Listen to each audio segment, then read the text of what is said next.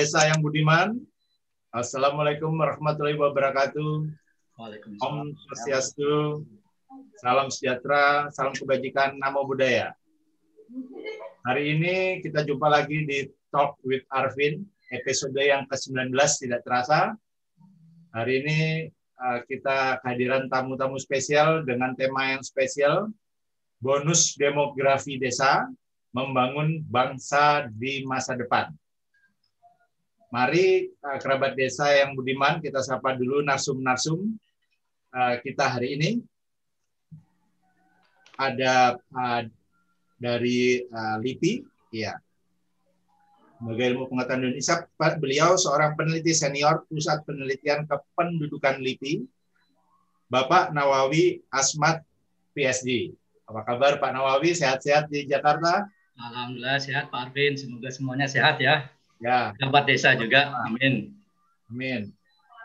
Lagi di rumah Pak Nawawi? Oh ya, working from home. Ya betul. Sekarang live from home, ya. FTV from home. Dan juga ada dari ini jauh juga, cukup jauh, sedang di Kyoto, Jepang. Bapak A.R. Rahman Taufik Hidayat, ST. Master Science, PhD kandidat dari Kyoto University untuk perencanaan desa, dan beliau juga seorang aktivis pemberdayaan masyarakat desa dan konsultan perencanaan wilayah pedesaan maupun perkotaan. Apa kabar Pak Roman di Kyoto? Jauh Halo. Sekali. Alhamdulillah baik-baik. Bagaimana kerabat desa? Semoga baik-baik semua, nggih. Terasa dekat oleh Zoom. Iya betul. Nah. Dan kita masih ada tamu satu narsum, tapi masih ada hal urgensi. Tadi kontak kita, Pak Andi Junarsyah, SMBA, beliau seorang dosen dan konsultan manajemen. Ya. Kerabat Desa yang Budiman, hari ini kita tayang live seperti biasa di dua satelit, Telkom 4 dan Nusantara 1, serta juga dapat disaksikan Talk with Arvin di aplikasi Genflix. Hari ini sesuai tema mengenai bonus demografi desa, justru mengapa kita sampaikan bonus demografinya ada di desa. Jadi masa depan negeri ini ada di desa. Pemuda-pemuda tumbuh dari desa dan membangun negeri ini dari desa. Sekarang pun pada saat era pandemi, banyak generasi penerus, generasi muda, mereka kembali ke desa, ya mungkin karena terpaksa juga, ya kehilangan pekerjaan. Namun itu sebuah momentum supaya mereka yang sudah kembali ke desa, bagaimana tidak kembali ke kota lagi, ya karena momen otomatis deurbanisasi yang dulu kita sulit lakukan, ini sebetulnya bisa menjadi momentum untuk membangun desa kembali, ya karena banyak SDM-SDM kembali ke desa. Nah, hari ini kita ingin berdiskusi dengan ahli-ahli kependudukan dan pedesaan, ya bagaimana kira-kira masa depan Indonesia, terutama dari sektor ekonomi desa, ya kira-kira seperti itu. Nah, kita sapa dulu. Pak Nawawi Asmat, PhD. Nanti hari ini monggo kalau ingin sharing-sharing sesuatu, ya kita sudah jadikan co-host. Ya ingin sampaikan ke pemirsa TV, silakan. Ya, kira-kira Pak, kita mulai dulu dari Pak Nawawi. Ya Pak Nawawi, dari beliau seorang peneliti senior LIPI bidang kependudukan. Nah. Sebetulnya Pak Nawawi, jumlah desa di Indonesia kan sangat luar biasa banyak ya, mungkin lebih dari 75.000. Nah kalau kita mapping itu sebetulnya seberapa besar sih generasi milenial misalnya ya, yang ada di desa saat ini dan nanti pada saat ke depan misalnya di tahun 2045 nanti ya, tahun emasnya Indonesia. Bagaimana kira-kira Pak Nawawi? Oke Pak Arvin, terima kasih. Saya sapa dulu semuanya, terutama kerabat desa dimanapun Anda berada, gitu ya. Mudah-mudahan acara ini bisa memberikan pengetahuan yang lebih banyak, gitu ya, lebih bermanfaat kaitannya dengan bonus demografi. Sebuah kata yang menurut saya sudah sangat familiar untuk sebagian banyak orang gitu ya. Karena biar bagaimanapun dalam konteks apa ya politik misalnya, kata bonus demografi ini sudah sering dipakai sebagai jorgan kampanye begitu ya. Mulai dari pemilu 2009, 2014, 2019 baik di Pilpres maupun Pilkada ini selalu menjadi jorgan-jorgan kita harus meraih bonus demografi. Jadi tapi seringkali kalau saya ke berbagai daerah gitu ya berdiskusi tentang isu ini, banyak juga Pak Arvin yang belum paham bonus demografi itu apa begitu kan. Masyarakat ternyata tahu kata ini, tapi selalu ketika saya tanyakan apa ini bonus demografi, yang tahu cuma bonusnya aja gitu. Bonus ya biasanya uang Pak gitu kan, apa ini bagi-bagi uang atau apa Pak gitu kan. Wah, jadi memang saya pikir perlu juga diberikan pemahaman lebih awal gitu ya dulu tentang bonus demografi itu apa gitu ya. Jadi mungkin saya akan berikan poin-poin dulu saja Pak. Ya, nanti silakan Bapak. Ya. Jadi yang namanya bonus demografi itu adalah sebuah perubahan begitu ya struktur penduduk kita yang tadinya didominasi oleh mereka yang umurnya 0 sampai 14 tahun dan 64 tahun ke atas, sekarang terus akan bergeser menjadi didominasi oleh mereka-mereka yang berumur antara 15 sampai 64. Jadi struktur penduduk kita, jumlah penduduk kita itu terus akan berubah dan akan mengarah kepada didominasi oleh mereka yang jumlahnya berusia produktif, yaitu penduduk berusia antara 15 sampai 64. Nah, kenapa ini kemudian menjadi sebuah hal yang baik gitu ya?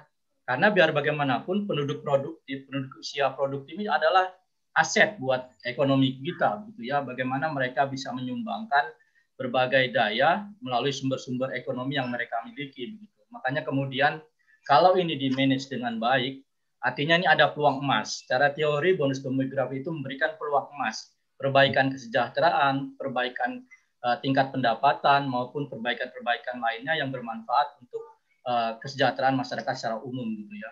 Jadi di sini yang namanya bonus demografi adalah, kalau dalam istilah demografinya itu adalah dependensi rasio, tingkat ketergantungan antara anak mereka yang tergolong anak-anak dengan antara yang mereka lansia dengan mereka yang usia produktif.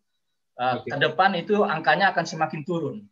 Taruhlah 5 tahun lalu angkanya 55%, artinya dalam 100 orang dia menanggung 55 orang yang golongan anak-anak maupun lansia.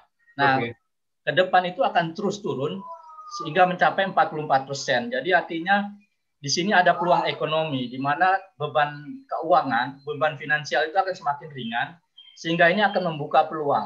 Ada dua peluang, yaitu pertama tentunya peningkatan pendapatan gitu ya, karena ada uang yang ditabung, ada uang yang bisa diinvestasikan ke bentuk lain. Yang ketiga, yang kedua tentunya adalah akumulasi dari peningkatan pendapatan ini yang tentunya bisa ditabung, bisa diinvestasikan sehingga bermanfaat untuk kegiatan ekonomi. Jadi konteksnya itu adalah perubahan struktur umur penduduk dengan kegiatan ekonomi. Nah, di sini yang muncul adalah pertanyaan seberapa siap gitu ya, seberapa redikah mereka yang tergolong usia produktif ini dalam konteks misalnya kualitasnya gitu ya, dan juga seberapa siap ekonomi itu bisa mendukung kedua aspek ini begitu. Nah, ini yang selalu menjadi pertanyaan, apakah bonus demografi ini akan memberikan windows of opportunity, membuka kesempatan, atau kebalikannya begitu ya, door to disaster ya, pintu bencana begitu ya. Kenapa bisa menjadi bencana? Kalau orang-orang yang produktif ini tidak berkualitas, tidak memiliki kompetensi yang baik, tidak memiliki kompetensi yang mendukung kegiatan ekonomi, otomatisnya akan menjadi beban. Bebannya malah bertambah. Kita harus mengurus yang berusia anak-anak dan juga lansia, tapi juga harus mengurus mereka yang produktif.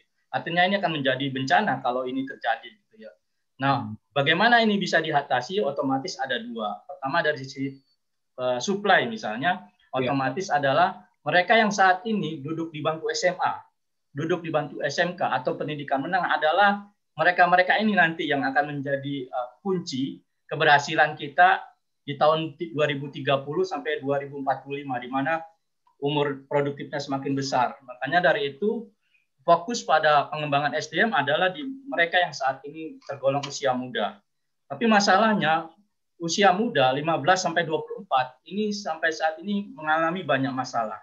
Masalah pertama adalah mayoritas berpendidikan menengah ke bawah begitu ya. Hanya 9% mereka yang berpendidikan diploma ke atas. Artinya bagaimana? Bagaimana PR ini bisa dipikirkan oleh kita semua, mereka yang berusia muda 15-24 ini bisa mengenyam pendidikan yang lebih baik gitu ya. Terus kemudian tingkat penganggurannya juga sangat tinggi.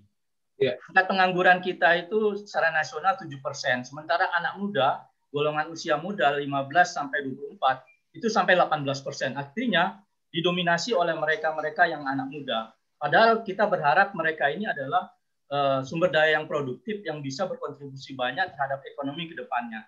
Jadi masalah yang paling urgent buat kita semua adalah bagaimana memberdayakan anak-anak muda kita ini yang akan menjadi generasi penerus di tahun 2030-2045 di mana itu terjadi puncaknya bonus demografi kita begitu. Nah, tentunya ini kalau kita kaitkan dengan desa, otomatis ini juga menjadi PR. Bagaimana anak-anak muda di desa ini mulai sekarang terus disiapkan, dilibatkan dalam berbagai kegiatan, baik itu dalam konteks pendidikan maupun pelatihan maupun kegiatan ekonomi di desa. Karena biar bagaimanapun mereka inilah yang kedepannya akan menjadi penentu apakah sebuah desa itu akan berkembang atau tidak, gitu ya. Nanti kita bicara bagaimana mengembangkan desa dengan anak-anak muda. Nanti mungkin bisa kita diskusikan lagi Pak Arvin dengan Mas Roman juga yang pastinya banyak bergerak di bidang desa. Dr. Nawawi, jadi untuk pemuda-pemuda desa ini menjadi sebuah tantangan juga ya, tantangan globalisasi terutama ya, menghadapi globalisasi bagaimana mereka bisa kita scale up ya, siap menghadapi globalisasi. Para pemuda desa ini, meskipun pemuda kota, kita pemuda kota nih juga belum tentu siap. Nah, dan ini mungkin menjadi sebuah tantangan, tapi mungkin mereka kita scale up bisa saja kan belajar potensi desanya saja mungkin ya, misalnya alamnya, apa kreatifnya, potensi budayanya saja mungkin. Jadi mereka nggak perlu belajar lain-lain hal, tapi fokus pengembangan desanya saja. Jadi ya siapa tahu mereka belajar fokus potensi desa ya, nggak perlu kemana-mana lagi, nggak perlu keluar desa lagi, bangun terus desanya sampai jadi desa industri atau desa dunia mungkin ya. Terima kasih Pak Nawawi. Nanti kita diskusi lagi. Kita sapa dulu Pak Rahman Arsum dari Jepang, dari Kyoto. Tapi kita hari ini bahasa Indonesia Pak Rahman, bukan bahasa Jepang. Saya nggak bisa bahasa Jepang soalnya. Ya. Nah tadi menarik ya bahwa disampaikan Pak Nawawi bagaimana kesiapan pemuda desa saat ini ya, yang mungkin tantangan globalisasi ke depan ini lama tambah lama semakin apa ya, semakin besar ya. Nah, dan kita sendiri mungkin mengetahui ke depan ini terjadi migrasi penduduk yang sulit diduga ya Pak ya, dari suatu daerah. Sekarang aja mungkin sulit diduga karena pandemi, migrasi penduduknya tadinya desa ke kota, sekarang kota ke desa lagi, atau desa ke desa ya, atau ke kota yang lebih kecil. Nah ini juga mungkin akan sulit kita mapping dalam waktu dekat. Nah tapi tadi saya sampaikan bagaimana mempersiapkan SDM ini Pak, terutama SDM muda ini. Apakah cukup dengan yang sering dinamakan vokasi-vokasi ya, vokasi-vokasi di desa, ya membangun SDM melalui vokasi, itu kan kita sering mendengar ya, khususnya pemuda-pemuda desa.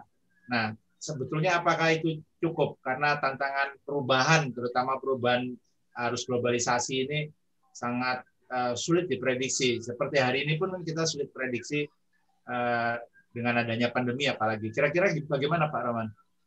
Ya, terima kasih atas kesempatannya. Iya. Sebelum saya menjelaskan ke arah situ, saya jelaskan secara singkat dulu kondisi global terkait dengan desa dalam percaturan global ya.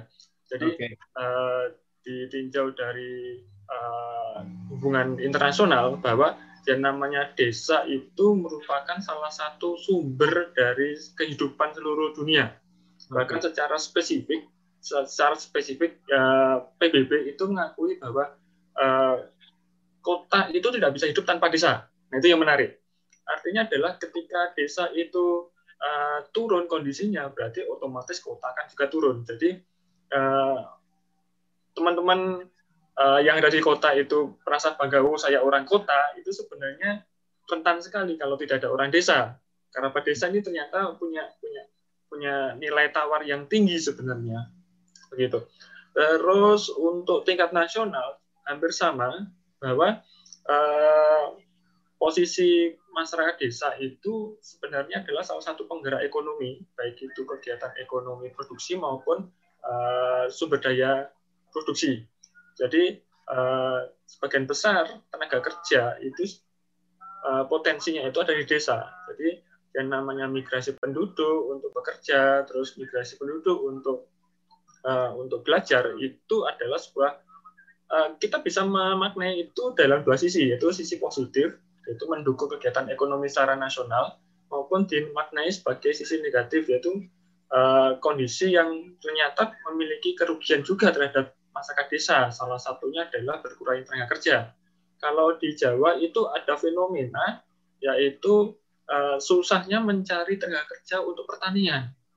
Jadi masyarakat desa yang sudah berumur itu mencari tenaga kerja untuk pertanian itu sangat susah.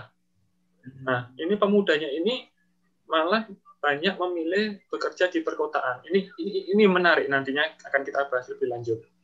Nah, terkait dengan migrasi itu ada yang menganggap itu sebuah sesuatu yang baik, tetapi di sisi yang lain juga ada sesuatu yang buruk di dalam aktivitas itu.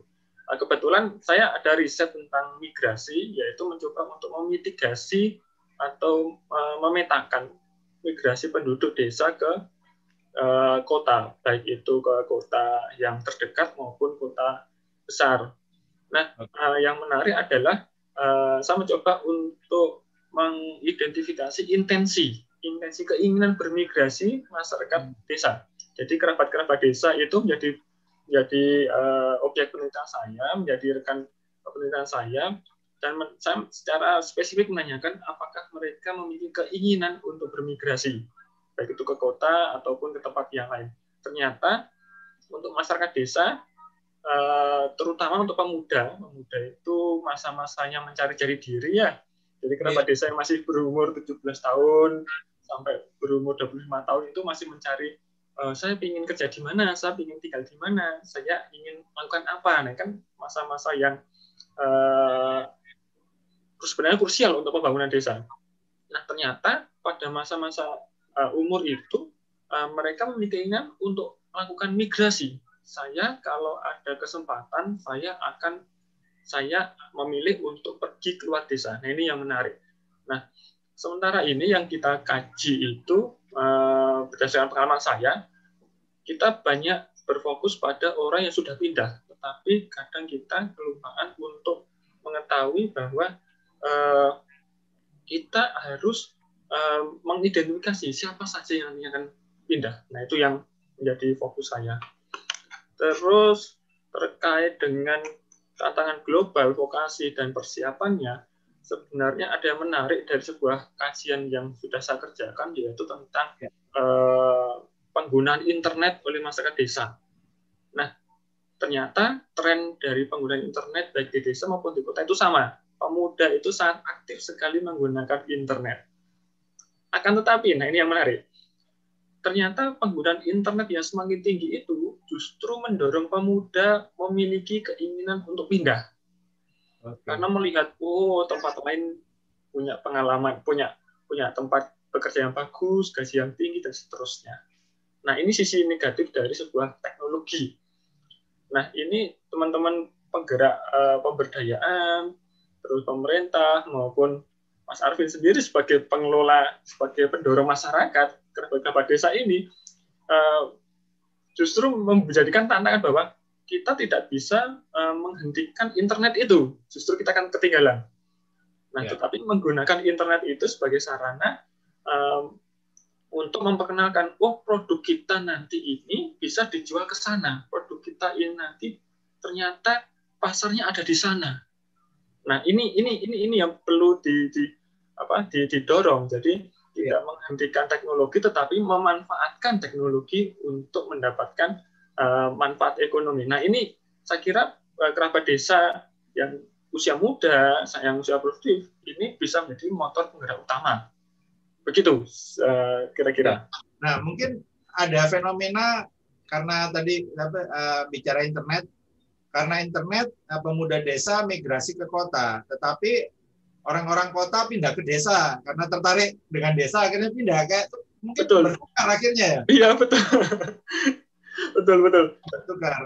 Oke. Apakah itu bisa kita mapping dan kemudian kita tentukan apa sih sebetulnya vokasi yang disiapkan untuk desa itu, karena pemuda desanya sendiri ke kota, mungkin dari pihak pemuda-pemuda kotanya yang ke desa mungkin sudah secara knowledge ada vokasi, ada pendidikan yang sudah bagus untuk membangun desanya, mungkin begitu.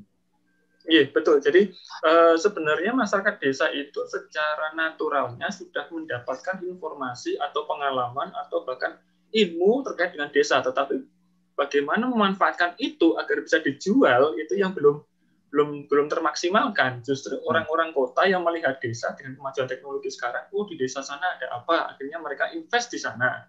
Oh, di sana ada wisata, akhirnya pergi ke sana untuk itu. Akhirnya bagaimana supaya masyarakat desa sendiri akhirnya menjadi subjek? Kalau itu mungkin masih menjadi objek ya. Bagaimana menjadi subjek, mereka memahami potensi lokalnya, kearifan lokalnya, potensi alamnya. Jadi kita dorong terus belajar itu saja hingga menjadi sebuah industri baru di desa. Ya, saya hanya berimajinasi ya, misalnya di daerah pandemi ini bisa dilahirkan ribuan desa industri misalnya, atau desa ekspor ya, skala desa kan akhirnya bisa menjadi fondasi ekonomi juga ya di masa transisi ini. Apakah mungkin? Karena kan banyak masyarakat desa yang lagi kembali nih dari kota ke desa. Betulnya ini kan menjadi momen penting untuk dibuat program supaya mereka nggak kembali gitu. Misalnya dengan program prakerja yang difokuskan kepada mereka, mereka kita kontrak untuk belajar, dan habis belajar bekerja, membangun desanya, nggak boleh kemana-mana lagi misalnya. Jadi prakerjanya itu mungkin tidak ada hulu hilir ke sana gitu. Iya, program prakerja yang sekarang saat ini. Jadi seperti yang kita ketahui bersama ya, bahwa desa itu sekarang kan mendapatkan dana alokasi desa yang cukup fantastis nilainya bagi desa ya. Nah, itu sebenarnya sejak tahun 2019 kalau nggak salah itu ada shifting, bahwa sebelumnya itu 60% untuk pembangunan fisik, 40% pemberdayaan, sekarang dirubah, dibalik.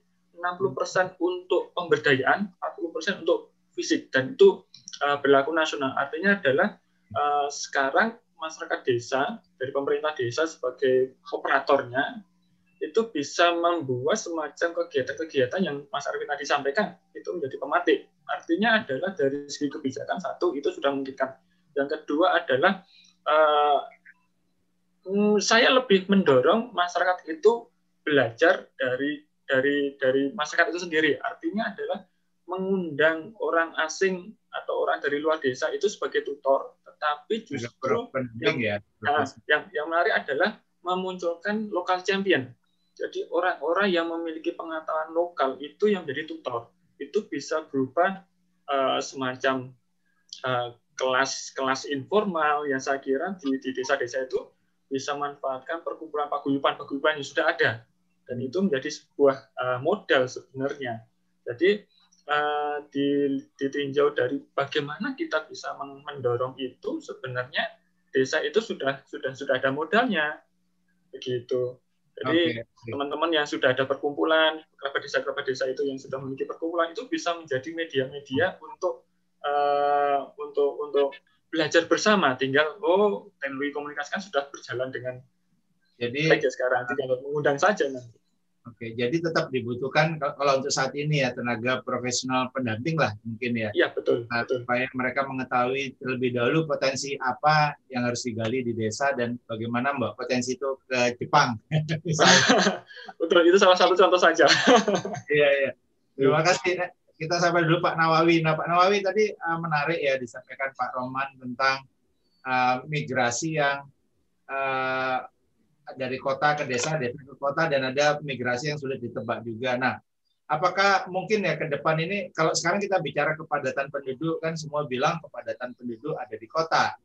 Ya, mungkin enggak kira-kira pada saat Indonesia Emas atau menjelang Indonesia Emas, ternyata kepadatan penduduk yang sekarang dibilang desa itu kepadatan rendah ya misalnya.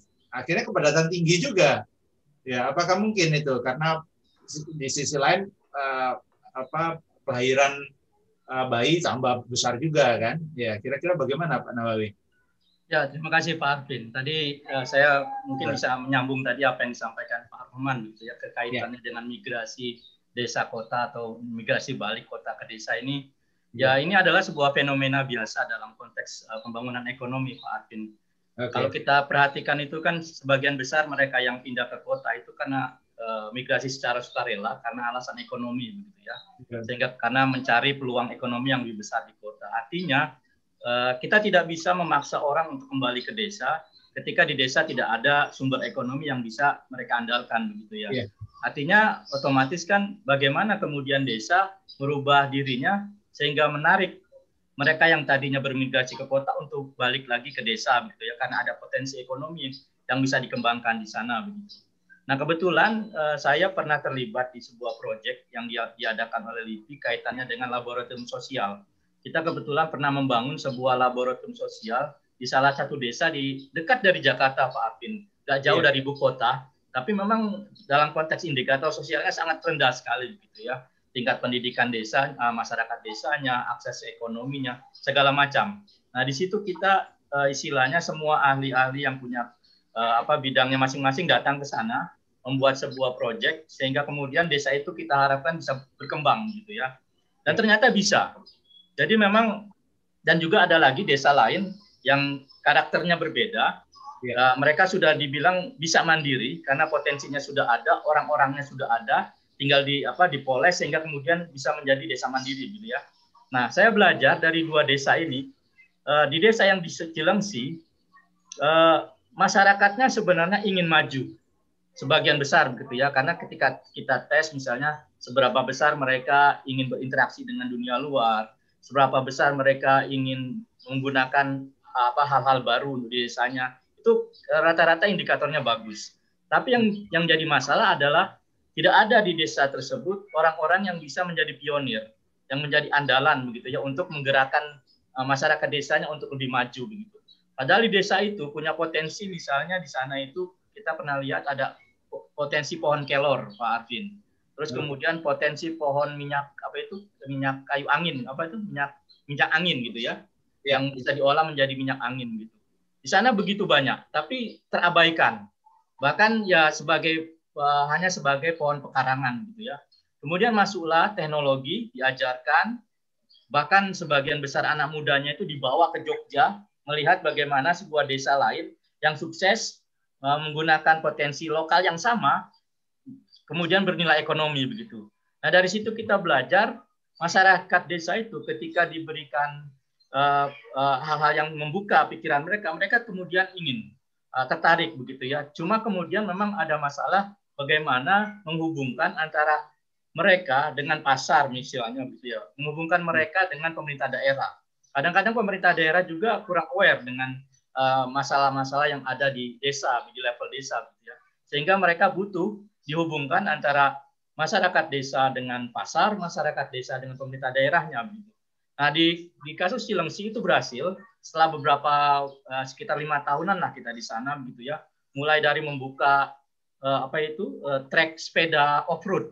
Kebetulan daerahnya itu berbukit-bukit, dibuka trek off-road sehingga kemudian banyak mengundang orang-orang Jakarta yang punya hobi off-road datang ke desa tersebut. Di desa itu punya semacam potensi air bersih. Ada semacam mata air yang airnya terus mengalir dan bersih. dibuka semacam kolam renang alamiah, banyak juga orang yang datang.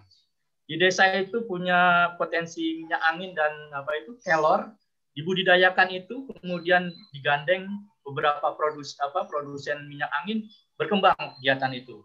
Di desa itu ada punya daerah-daerah wisata kecil seperti kolam renang air itu, dibangunlah semacam warung-warung kebutuhan-kebutuhan pokok gitu ya, makanan, minuman, sehingga kemudian bisa memberdayakan masyarakat desa itu gitu ya. Sehingga setelah 5 tahun perekonomian berkembang, orang-orang yang tadinya tidak ada di desa itu yang merantau ke Jakarta akhirnya pada pulang. Karena tertarik dengan potensi yang ada di desa itu. Jadinya memang teorinya adalah harus menarik dulu mereka yang tadinya di kota kembali ke desa gitu ya, dengan adanya ekonomi yang sudah berkembang. Di lain kasus di Solo, di Karanganyar, kami sedang melakukan penelitian tentang anak-anak muda yang bermigrasi internasional, Pak Arvin, ke Korea, ke Jepang gitu ya. Kebetulan mereka-mereka ini skilled worker sebenarnya, lulusan SMK, bahkan ada sarjana begitu ya, yang seharusnya membangun desa, tapi mereka ternyata pergi dulu ke Jepang, ke Korea untuk mencari modal. Biar bagaimanapun untuk membangun sebuah usaha kan perlu modal. Nah, mereka ini setelah kembali dari Jepang dan Korea, karena di sana kan sistemnya nggak bisa lama ya, ada kontrak begitu. Balik ke desanya, membangun potensi desanya, dan itu berhasil. Contohnya adalah di Karanganyar, kita ke sana itu, ada satu tokoh mantan pekerja migran dari Korea, mereka bisa bagaimana mengembangkan potensi singkong. Singkong yang ada di Karanganyar itu ternyata dibuktikan secara ilmiah itu tidak bisa tumbuh di daerah lain. Dan kualitas singkongnya sangat bagus untuk dibuat produk-produk makanan yang berbahan baku singkong. Taruhlah misalnya getuk gitu ya Pak Arvin. Yeah. Nah ternyata sekarang ini getuk itu menjadi semacam branding untuk daerah Karanganyar. Sekarang orang kalau ke Karanganyar tidak beli getuk itu belum afdol istilahnya gitu ya. Nah ini produk ini berkembang karena adanya teman-teman dari pekerja migran dari Korea yang pulang ke desanya, membangun desanya menggunakan potensi yang ada sehingga kemudian mengangkat daerahnya melalui ekonomi yang ada di desanya begitu Pak Arvin. Tentunya banyak contoh-contoh lain lah ya, terutama di Yogyakarta, di Pulau Jawa, bagaimana masyarakatnya berusaha untuk mengembangkan desa wisata. Sekarang desa wisata ini lagi booming, Pak Arvin. Karena biar bagaimanapun, masyarakat kota kan sekarang ini cenderung mencari hiburan, tidak lagi di kota, tapi mereka lebih senang mencari hiburan di desa-desa. Nah, peluang ini ditangkap oleh teman-teman di desa, bagaimana mengembangkan BUMDes misalnya, yang tujuannya adalah tentunya nanti meningkatkan ekonomi desa, begitu ya, masyarakat desa.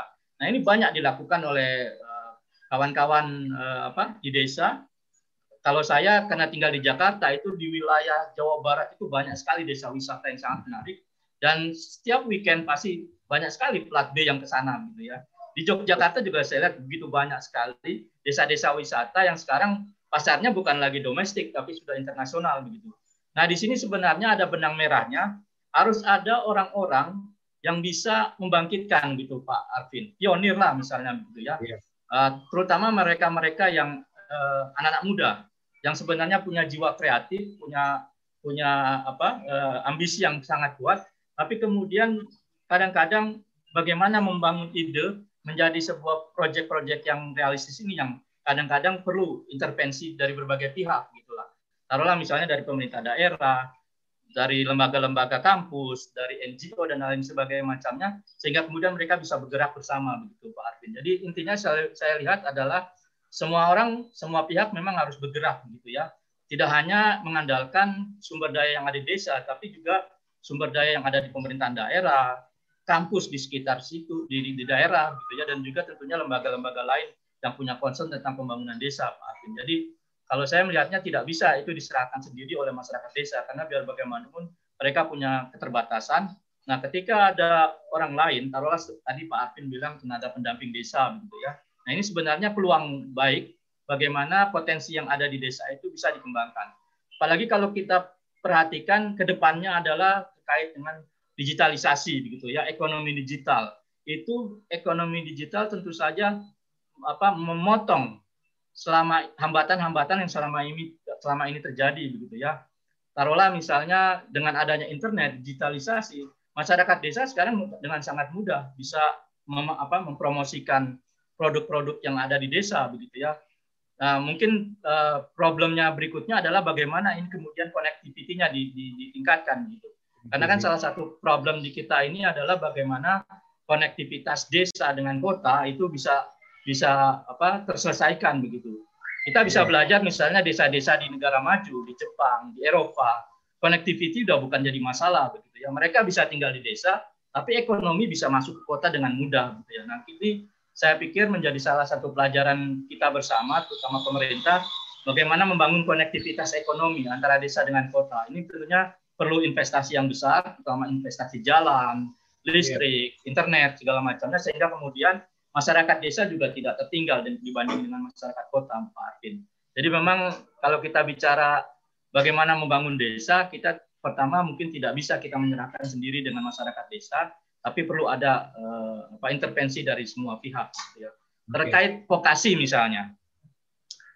Sekarang kita beruntung, vokasi ini sekarang di Kementerian Pendidikan dan Kebudayaan di bawah satu Dirjen, gitu ya, karena baru tahun lalu itu berdasarkan Perpres yang baru, urusan vokasi ini dikelola oleh Dirjen yang baru, gitu ya. Tadinya kan di bawah Dirjen Pendidikan Dasar dan Menengah yang secara umum, gitu ya. Nah, sekarang pemerintah sudah mulai fokus mengurusi vokasi ini. Nah, salah satu tujuan yang dibentuk Dirjen Vokasi ini adalah menata kembali standar dan jaminan mutu dari lulusan vokasi, gitu ya. Dan juga menata kebijakan-kebijakan terkait dengan vokasi. Dan yang sangat penting adalah menata kembali izin-izin vokasi kita, begitu Pak Arvin. Kenapa ini penting? Kalau kita lihat data, Pak Arvin, itu sebagian besar sekolah kejuruan kita itu jurusannya yang paling banyak adalah manajemen bisnis. Di desa-desa pun administrasi perkantoran, begitu ya. Padahal kita tahu sendiri, gitu ya, lulusannya begitu banyak, tapi yang diminta sebenarnya nggak begitu banyak, begitu. Karena demand dengan supply-nya terlalu besar di supply, sementara demand-nya juga sedikit. Sementara di lain pihak, misalnya agrobisnis, pariwisata, seni, itu permintaannya sangat banyak, tapi jumlah SMK-nya sangat sedikit. Nah, ini sebenarnya mau dibenahi oleh pemerintah kita melalui pembentukan Ditjen Vokasi yang baru, dan kita berharap mereka serius, begitu ya, bagaimana menata jumlah vokasi kita yang sudah banyak, tapi sebenarnya ini tidak sesuai dengan apa yang dibutuhkan oleh pasar. Gitu. Jadi kita berharap dengan adanya dibentuknya Ditjen Vokasi yang baru tahun lalu, ini bisa membenahi pemetaan dari vokasi kita yang disesuaikan dengan kondisi pasar tentunya. Taruhlah misalnya kalau di Bali, otomatis kan vokasi yang dibutuhkan adalah yang kaitannya dengan industri kreatif, pariwisata, begitu ya, atau kemudian lain-lainnya, bukan lagi hal-hal yang sifatnya administrasi perkantoran perlu, tapi kita lihat demand-nya yang mana, begitu ya. Nah, ini di sini kita berharap dengan adanya Ditjen Vokasi yang baru ini bisa membenahi carut-marut vokasi kita yang selama ini tidak sesuai dengan kebutuhan pasar, gitu Pak Arvin. Iya. Semoga vokasi-vokasi tersebut juga bisa memapping potensi-potensi desa yang belum mungkin ya, yang belum betul. Ya, menjadi fokus desa juga, vokasi-vokasi desa. Ya. Mungkin banyak vokasi desa kan semakin bagus untuk membangun desa ke depan. Tadi menarik ya bahwa harus ada champion leadernya ya di desa-desa. Jadi saya kebayang ya misalnya LIPI membuat program sama pemerintah mencetak katakanlah 20.000 CEO desa. Ya, bagaimana satu CEO bisa menangani 4-5 desa, ya pedesaan yang terintegrasi. Jadi ditugaskan. Ya, tentunya CEO-CEO desa ini kan akhirnya memberikan perubahan dan pengetahuan dan yang memahami apa yang harus dirubah di desa itu juga saya rasa. Ya mungkin saya kebayang seperti itu ya. Tentunya CEO ini yang nanti merangkai tetrahelix ya. Jadi siapa tahu nanti LIPI sama pemerintah membangun program CEO desa ya. CEO desa ya mungkin ya. Ya kalau saya tertarik Pak Arvin, sebenarnya LIPI dulu punya program namanya IPTEKDA. IPTEKDA itu ya sudah 15 tahun berjalan dan banyak sekali melahirkan pelaku usaha UMKM di desa yang cukup berhasil, begitu ya. Saya 2 hari lalu itu tanpa sengaja saya berangkat ke kantor mendengarkan radio gitu ya, ada semacam ulasan bisnis UMKM, ada interaktif gitu ya, tiba-tiba ada pendengar yang ikut serta, dia bercerita kalau dia mengembangkan bisnis infusion, jadi minyak yang diinfus dengan misalnya cabai, dengan bawang putih atau yang lainnya, yang kalau di Eropa itu memang sekarang sudah sangat terkenal produk itu, jadi minyak kelapa diinfus dengan berbagai macam herbal, yang tujuannya itu digunakan untuk kesehatan gitu ya. Nah, yang menarik ternyata si pebisnis ini dia bisa berkembang awalnya menggunakan teknologi dari IPTEKDA LIPI gitu. Saya cukup kaget gitu. Wah, ternyata ini apa yang sudah dilakukan ternyata ada berhasil gitu ya. Jadi memang riset kemudian penggunaan teknologi itu juga menjadi sangat penting gitu ya. Bagaimana melingkan dunia riset terutama dunia penelitian dan universitas itu ke masyarakat. Selama ini kan selalu dunia riset, universitas seperti Menara Gading gitu ya, bekerja untuk dirinya sendiri, sementara masyarakatnya juga bertanya-tanya mana hasil riset gitu ya. Nah, saya pikir ke depannya kaitannya dengan dunia riset itu harus didorong bagaimana dunia riset bisa menghasilkan suatu produk yang itu bisa dimanfaatkan oleh masyarakat langsung gitu, Mas Arvin, terutama masyarakat desa misalnya ya, karena mereka juga butuh introduser teknologi yang bisa bermanfaat untuk mereka begitu ya. Selama ini kan selalu saya menemukan misalnya kemarin di Sumatera Utara, saya bertemu dengan petani daun nilam, Pak Arvin. Daun nilam ini kan produk untuk minyak kosmetik gitu ya. Jadi di disuling minyaknya itu sangat mahal sekali, Pak Arvin. 500 mili itu 800.000 dulu itu. 1 juta lah ya. Jadi nilainya sangat tinggi.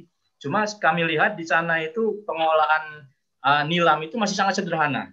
Mereka masih menggunakan tungku biasa, pengolahan biasa, dimasak sampai 6 jam gitu ya. Sementara di Jogja dengan produk yang sama tapi misalnya pakai minyak kayu putih itu hanya 2 jam sudah bisa menghasilkan jumlah yang besar begitu. Nah, makanya kemudian bagaimana kemudian riset masuk ke sana gitu. Sehingga kemudian masyarakat sana wah sangat senang gitu ya. Yang tadinya diolah hanya 6 sampai 7 jam, 1 jam bisa menghasilkan produksi yang sama gitu. Nah, di sini sebenarnya peran dunia riset sangat penting dan di negara maju juga begitu ya. Bagaimana dunia riset itu menopang kegiatan ekonomi masyarakat dan juga negara gitu ya. Kita berharap ke depannya ada link yang lebih jelas antara dunia riset, universitas dengan masyarakat. Iya, setuju saya. Jadi nanti dengan ekosistem yang lengkap ya, tutorial yang lengkap pasti betul, nanti hanya bisa lebih maju dan lebih sustain mungkin ya berkesinambungan dengan sentuhan iptek ini. Iya. Terima kasih Pak Nawawi. Nah, saya ingin menyapa kembali Pak Rahman. Pak Rahman, nah kalau kita tadi diskusi dengan Pak Nawawi mengenai vokasi yang harus lebih disempurnakan ya, bagaimana terutama membaca peluang-peluang di desa tadi ya. Nah, apakah nanti ke depan ini ada perubahan struktur mata pencarian di desa? Kalau di kota kan sudah jelas ya, industri, dagang, jasa. Nah, di kota ini kan semua paham pertanian, perikanan, perkebunan. Tapi pertanian kan panen juga 2-3 kali setahun kan. Setelah itu masih banyak waktu untuk hal yang lain mungkin. Nah, apakah ke depan ini struktur mata pencarian desa dengan era globalisasi ini sebetulnya juga berubah, ya. Kira-kira bagaimana Pak Rahman? Ya, sebenarnya setiap perubahan yang ada di desa pasti akan mempengaruhi perkembangan desa. Itu yang menjadi dasar utama. Tetapi yang perlu kita pantau lebih jauh adalah perubahan apa yang dimaksud itu. Kalau itu perubahannya berkaitan erat dengan kegiatan utama masyarakat desa, itu akan linear perkembangannya. Artinya adalah perkembangan itu akan mengikuti kegiatan utama masyarakat desa. Nah, ini yang menjadi kritik teman-teman di Brawijaya bahwa sekarang kan lagi booming, mohon maaf, sekarang lagi booming yang namanya desa wisata. Nah, ini yang perlu kita perhatikan betul-betul, jangan sampai salah satu kegiatan wisata ini yang ada di desa justru mendorong masyarakat untuk berhenti bekerja di sektor pertanian. Ini yang sangat perlu kita wanti-wanti. Tetapi sebisa mungkin atau kalau bisa malah wajib bahwa kegiatan pariwisata yang muncul di desa itu justru mendukung kegiatan pertanian. Begitu. Ini salah satu contohnya saja. Nah, saya kira di Bollywood sudah cukup bagus ini ya, jadi mencoba untuk mengatur kegiatan masyarakat desa, justru ini malah bisa mendorong aktivitas utama masyarakat desa. Nah, ini yang saya sampaikan bahwa yang saya maksudkan yang namanya setiap perubahan itu pasti akan mempengaruhi, tetapi kita harus paham betul perubahan apa yang akan terjadi. Apakah itu bertolak belakang, ataukah justru melengkapi kegiatan yang sudah ada di masyarakat. Nah, itu yang perlu kita perhatikan baik-baik. Jadi, dengan adanya kegiatan ekonomi baru, dengan adanya vokasi yang baru, itu seharusnya mendukung kegiatan utama masyarakat desa. Dalam artian, kalau di sana ada kegiatan pertanian yang utama, berarti vokasinya berkaitan dengan kegiatan pertanian. Terus kegiatan ekonomi barunya juga berkaitan dengan kegiatan ekonomi baru di bidang pertanian. Tapi tidak menampik kemungkinan nanti masyarakat punya ide kreatif yang lain, tetapi jangan sampai kegiatan fondasi ini akhirnya tercerai-berai. Nah, ini nanti yang menjadikan keberlanjutan dari pembangunan desa itu berada pada titik paling rendah. Ini yang perlu kita perhatikan baik-baik. Ya. Jadi sebetulnya nanti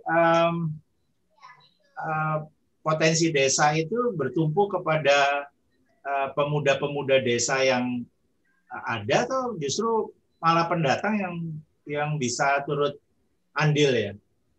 Nah, ini yang menarik. Ke depan ini. Betul. Nah, ini ada studi saya sekitar 2010 saya melakukan studi, kegiatannya adalah mengidentifikasi aktivitas masyarakat desa di desa Pelem di Kampung Inggris, Kabupaten Kediri. Kalau pernah dengar ada namanya Kampung Inggris di Kediri, Jawa Timur ya, bukan Kediri Bali. Ada namanya Kediri Bali. Nah, itu justru yang mendapatkan peluang ekonomi itu malah masyarakat pendatang. Masyarakat lokal itu sebenarnya mendapatkan pendidikan gratis untuk belajar bahasa Inggris. Dan justru pemuda-pemuda itu, kerabat-kerabat desa itu justru tidak memanfaatkan. Ini yang menjadi suatu hal yang kurang menguntungkan juga. Ini yang menarik.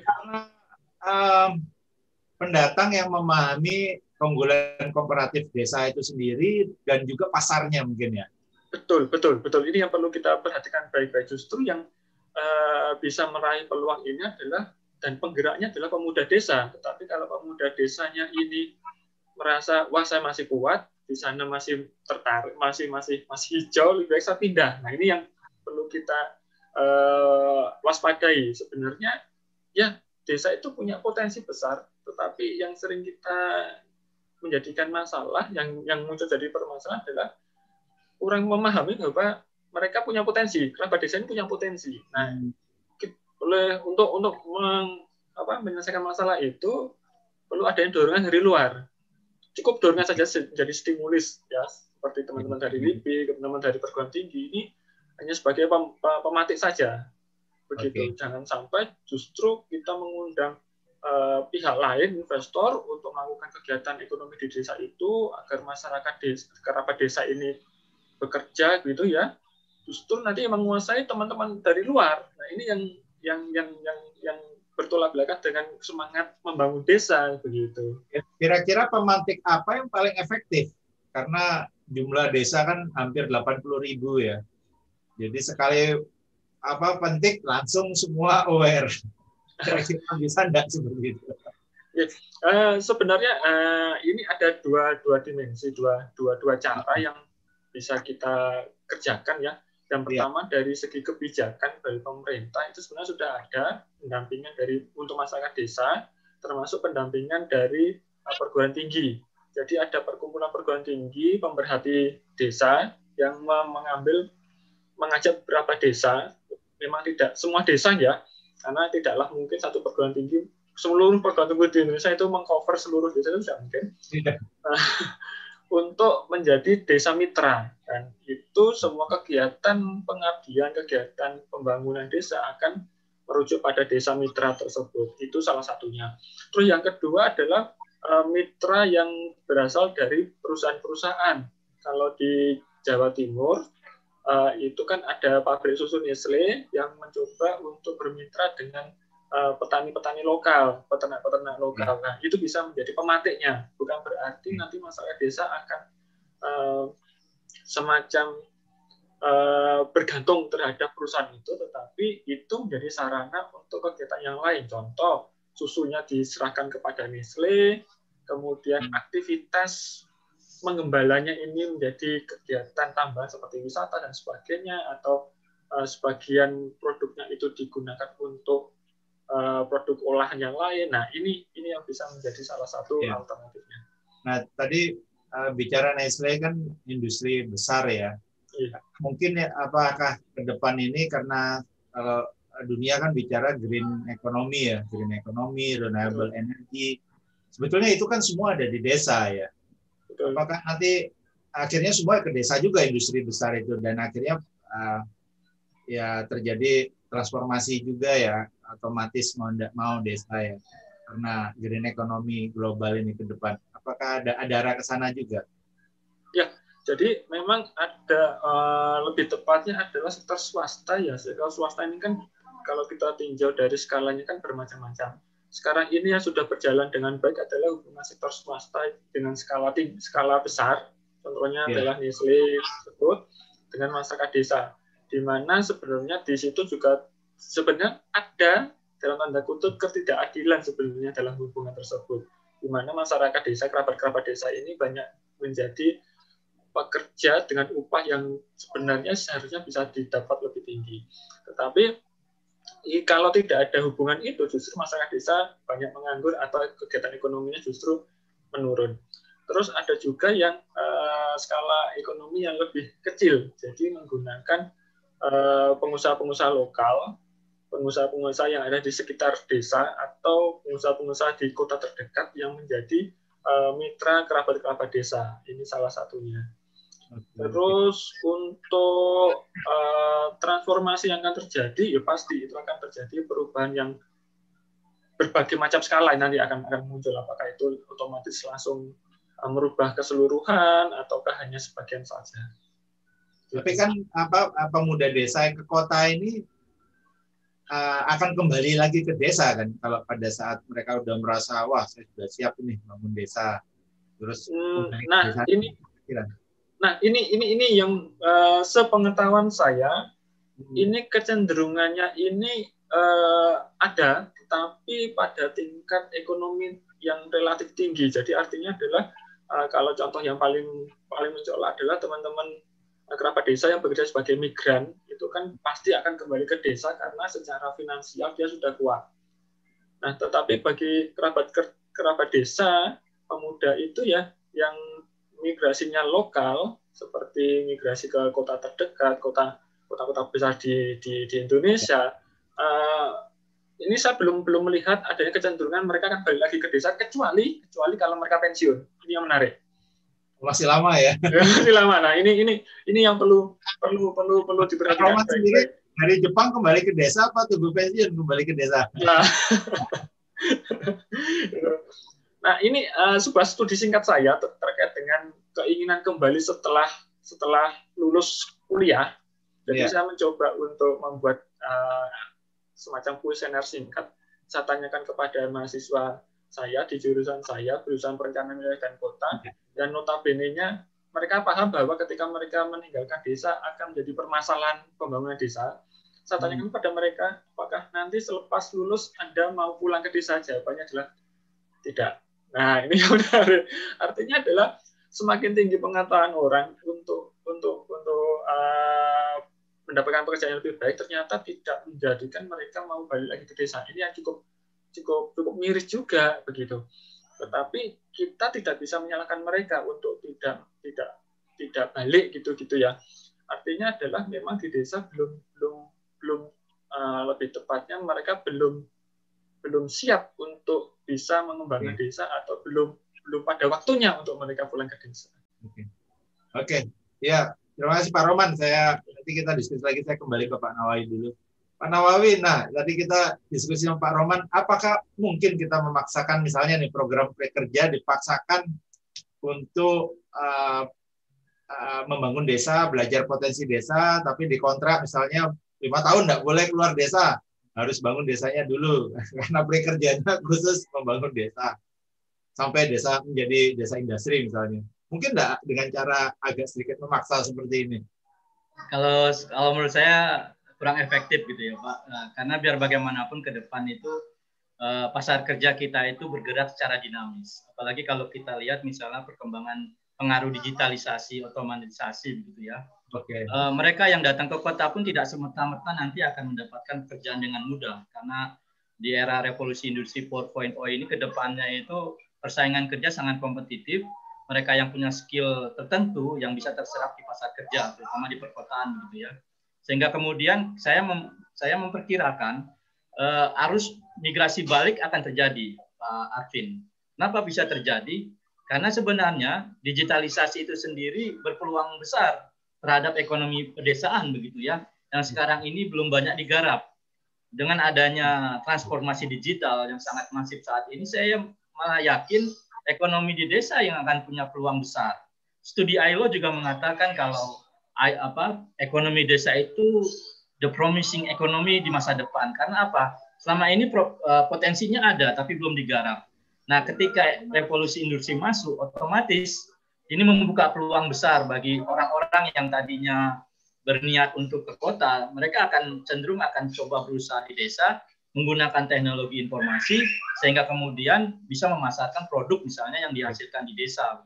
Jadi ke depannya itu nanti ketika connectivity sudah bukan lagi menjadi hambatan, internet sudah bukan lagi menjadi hambatan, ekonomi berbasis platform digital sudah tidak menjadi hambatan, otomatis batasan desa kota itu sudah tidak lagi relevan, Pak Arvin. Saya melihatnya seperti itu.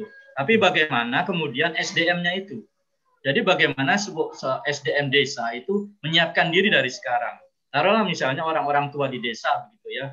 Bagaimana mereka menyiapkan anak-anak mereka untuk bisa sebisa mungkin meraih pendidikan sesuai dengan apa yang ada di potensi di desa misalnya. Misalnya kalau di dunia pertanian, perikanan atau kehutanan atau lain sebagainya macamnya gitu ya.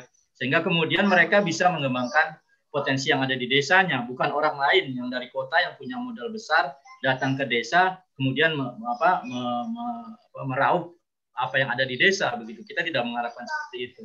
Jadi saya sangat optimis sekali Pak Arvin, ke depan itu ekonomi desa akan menjadi bangkit begitu ya, bahkan bisa menyaingi ekonomi perkotaan dengan adanya berbagai kemudahan-kemudahan dari pengembangan digital begitu.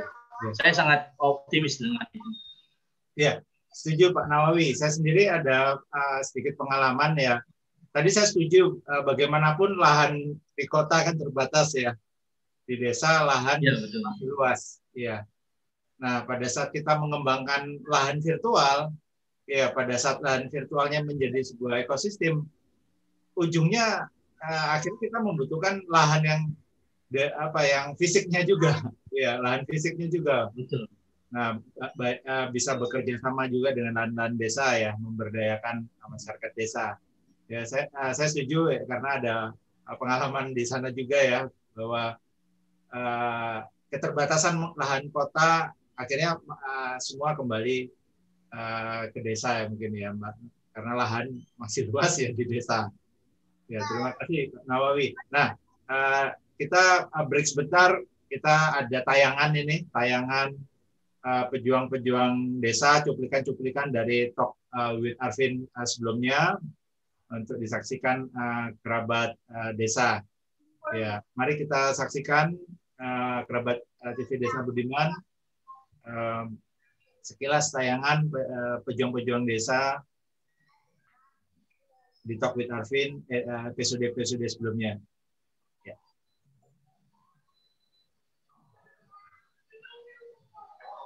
Semangat juang membangun desa Indonesia.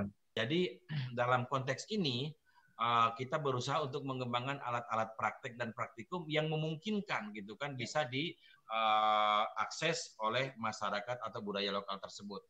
Ini sangat penting supaya nanti pemahaman terhadap konsep teori yang ada dalam modul itu disupport atau didukung oleh kegiatan praktik dan praktikum yang disesuaikan dengan kondisi tempat masing-masing. Nah, makanya UTI itu tidak mengembangkan alat-alat praktikum yang canggih, yang modern-modern, tetapi memang oleh kita disesuaikan kritnya itu. Kita disesuaikan dengan ketersediaan, kemungkinan ketersediaan di masing-masing kelompok pelajar. Karena memang UTI itu gitu kan, mahasiswanya kan tersebar di kabupaten-kabupaten, bahkan sebagian mereka dari desa-desa.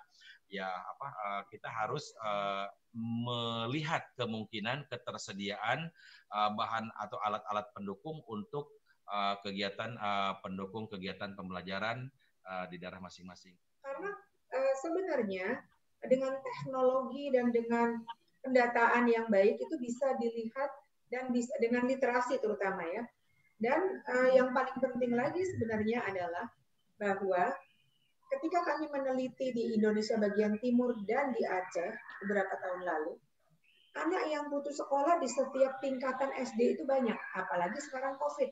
Orang tuanya tidak punya gadget, piawai, orang tuanya pergi ke ladang, pergi ke laut, anak-anaknya ya berdiam diri. Nah, situasi seperti ini membutuhkan kegotong royongan kita semua untuk menambah akses, menambah sumber belajar di situ kan. Dan kita jumlah penduduk di Indonesia itu lebih banyak yang punya gadgetnya dari jumlah penduduknya. Bisa nggak itu gerakan disumbangkan bersama? Dan orang-orang ahli IT duduk untuk membantu itu tadi. Ya, yeah. Akses. Waktu dulu saya ke Rimba, tahun 99, itu saya belum bisa bahasa Rimba. Dan orang Rimba nggak bisa bahasa Indonesia. Saya cari-cari satu orang yang bisa bahasa Indonesia, kebetulan laki-laki ya. Jadi saya ikutin dia terus, saya coba bikin kamus. Tapi kemudian sempet tuh beberapa jam kemudian istrinya datang bawa tombak, mau bunuh saya. Katanya saya mau ambil suaminya. Jadi itu beberapa tantangan sih. Saya juga belajar semuanya, Mas. Saya belajar makan makanan mereka, saya belajar berburu, belajar pasang jerat. Saya belajar manjat pohon karena paling ditakutin di Rimba tuh beruang. Jadi kita sering dikejar beruang. Nah kayak tadi cerita Pak Rikardi tuh soal koteka gitu ya. Ini juga balik lagi sih. Saya dulu waktu pertama ke Rimba juga berpikir kenapa kok orang Rimba pakai cawat gitu, kok nggak mau pakai celana sih, nggak malu apa kayak gitu ya. Tapi saya datang dengan atribut pecinta alam, tahu kan yang celananya kantongnya banyak banget, topi Rimba, pakai kompas, pisau segala macem. Nah begitu dikejar beruang, saya nyangkut masuk ke sungai, celana saya jadi berat, sepatu saya ketinggalan, topi Rimba saya nyangkut di semak gitu. Nah, yang pakai cawat udah naik pohon gitu. Jadi saya terus ngelihat bahwa ternyata cawat adalah teknologi canggih di Rimba. Itu sesuai dengan tuntutan alam sekitar gitu. Itu baru satu hal ya. Jadi dari hari ke hari, saya 9 tahun dulu intensif di Rimba.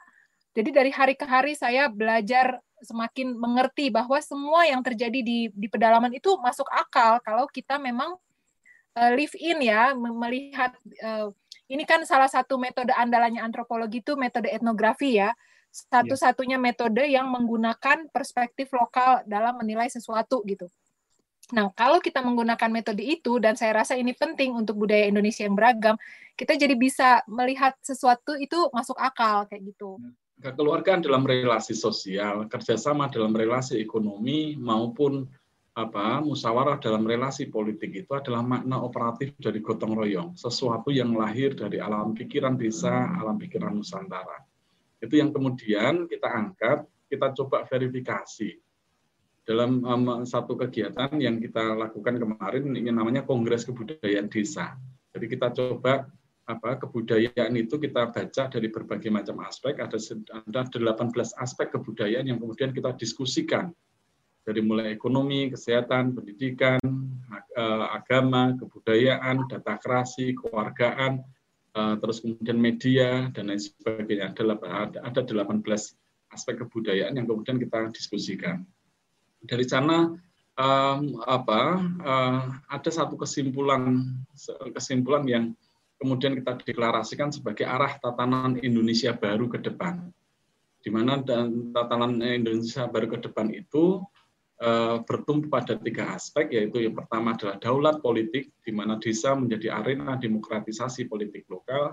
Yang kedua adalah daulat ekonomi, di mana desa menjadi arena demokratisasi ekonomi lokal. Dan yang ketiga adalah daulat data, kerabat desa semua, kita itu sudah lalu lama kehilangan pengetahuan. Kita itu hanya mewarisi tanah, tetapi tidak pernah mewarisi pengetahuan. Dan itu ditonggaknya adalah ketika revolusi hijau itu mulai masuk ke Indonesia, di mana pengetahuan tanah, pengetahuan kita terhadap pangan, pengetahuan kita terhadap keluarga, itu dibabat habis oleh globalisasi, oleh kapitalisme, dan lain sebagainya. Jadi gotong royong dan berbagai macam peranata-peranata sosial lain itu yang kemudian harusnya kembali ditekuni, dipelajari, dikonstruksikan menjadi sebuah pengetahuan yang harapannya kemudian itu bisa ditularkan, didesiminasi kepada semua warga desa. Dan memang tidak bisa sendirian, kita harus berjejaring, kita harus bersama-sama berkolaborasi untuk kemudian membangun kesadaran baru seperti pada anak-anak muda. Jangan tinggalkan desa, karena desa itu adalah masa depan dunia. Sehingga kemudian kita harus dorong anak-anak muda untuk kembali ke desa, mengurusi kembali ke desa, memanfaatkan semua potensi yang ada, mendorong lahirnya kesadaran baru bahwa desa adalah masa depan kita. Insya Allah sebenarnya kita mulai dulu dengan komunitas-komunitas di desa ini mau bergandengan tangan, menciptakan satu komunitas yang kalau ada video baru dari komunitasnya itu langsung nonton duluan. Itu akan membantu menaikkan rating, sehingga akan muncul videonya di YouTube, di halaman-halaman awal, orang buka, sehingga lebih banyak orang dari luar lingkaran itu yang juga akan tertarik untuk menonton. Istilahnya harus disundul dulu loh kalau bahasanya gitu ya. Kan kalau di thread-thread itu diskusi nggak sundul kan gitu kan. Ya. Jadi disundul. Nah, ini yang nyundul itu harus komunitas desa. Kalau udah disundul duluan, dia punya ruang untuk kemudian melejit. Jadi kita kayak semacam bikin launchpad itu tadi. Kita bikin semacam launchpad, kita bikin tempat peluncuran roketnya lah dalam hal ini, yaitu komunitas desa. Om Swastiastu. Selamat datang di Desa Abian Semal Dauh Yeh Chani. Desa Abian Semal Dauh Yeh Chani, Kecamatan Abian Semal, Kabupaten Badung. Kami termotivasi dari pencanangan Bapak Presiden kita, yaitu Bapak Jokowi, yang mana di Indonesia dicanangkan untuk menjadi 1000, ya, membangun 1000 desa wisata baru dengan mengkombinasikan digital content media yang berbasiskan budaya lokal. Kami sepakat membangun sebuah ekosistem, ya, yang nantinya menjadi pusat produksi film, pusat pembelajaran film, termasuk menjadi tourism destination. Jadi setelah kami sepakat untuk membangun sebuah ekosistem tersebut, ya, kami beri nama dengan Bollywood Land. Kehadiran Bollywood Land menjadi jembatan untuk memajukan dan menggali potensi-potensi unggulan desa, baik berupa kebudayaan, kekayaan alam, maupun peninggalan bersejarah. Beragam potensi tersebut kemudian dapat dipromosikan kepada masyarakat global melalui kemajuan teknologi dan informasi. Desa film ikon dunia berbasis budaya. Saya berharap Bollywood Land mampu mengembangkan desa-desa di Bali dan menjadikan ikon-ikon unik bertaraf internasional sehingga mendatangkan keuntungan secara ekonomi dan sosial. Saya juga berharap agar masyarakat desa dilibatkan secara intens dalam program Bollywood Land ini.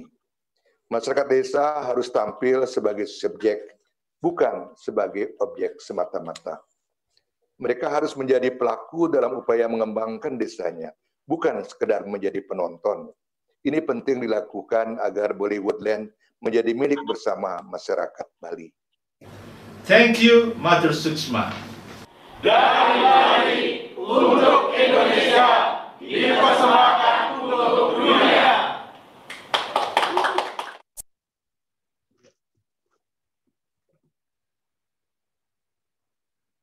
Kerabat desa yang budiman, kita telah saksikan tadi sekilas cuplikan-cuplikan para narsum episode-episode sebelumnya yang menyemangati kita semua.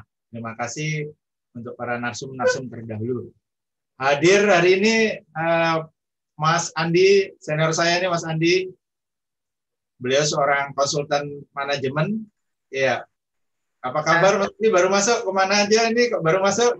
Ya maaf, ada acara harus betulin mobil dulu Mas Arvin. Salam buat Pak Nawawi, Pak Roman. Ya. Salam. Bisa memperkenalkan langsung kepada teman narsum dan juga kepada kerabat desa, pemirsa kerabat desa, Mas Andi Junarsyah SMBA. Ya, kenalin sedikit aja ya, saya dosen juga konsultan training manajemen. Jadi ini karena pandemi sejak awal tahun saya juga ngajar online di salah satu universitas. Nah, kita tahu sekarang zamannya online, walaupun setelah beberapa bulan terbukti bahwa banyak juga kasus-kasus dengan online itu sehingga siswa ada yang stres di rumah aja, jadi uring-uringan. Terus kata para guru, beberapa survei mengatakan tingkat penerimaan hanya berapa persen? 30% katanya ya.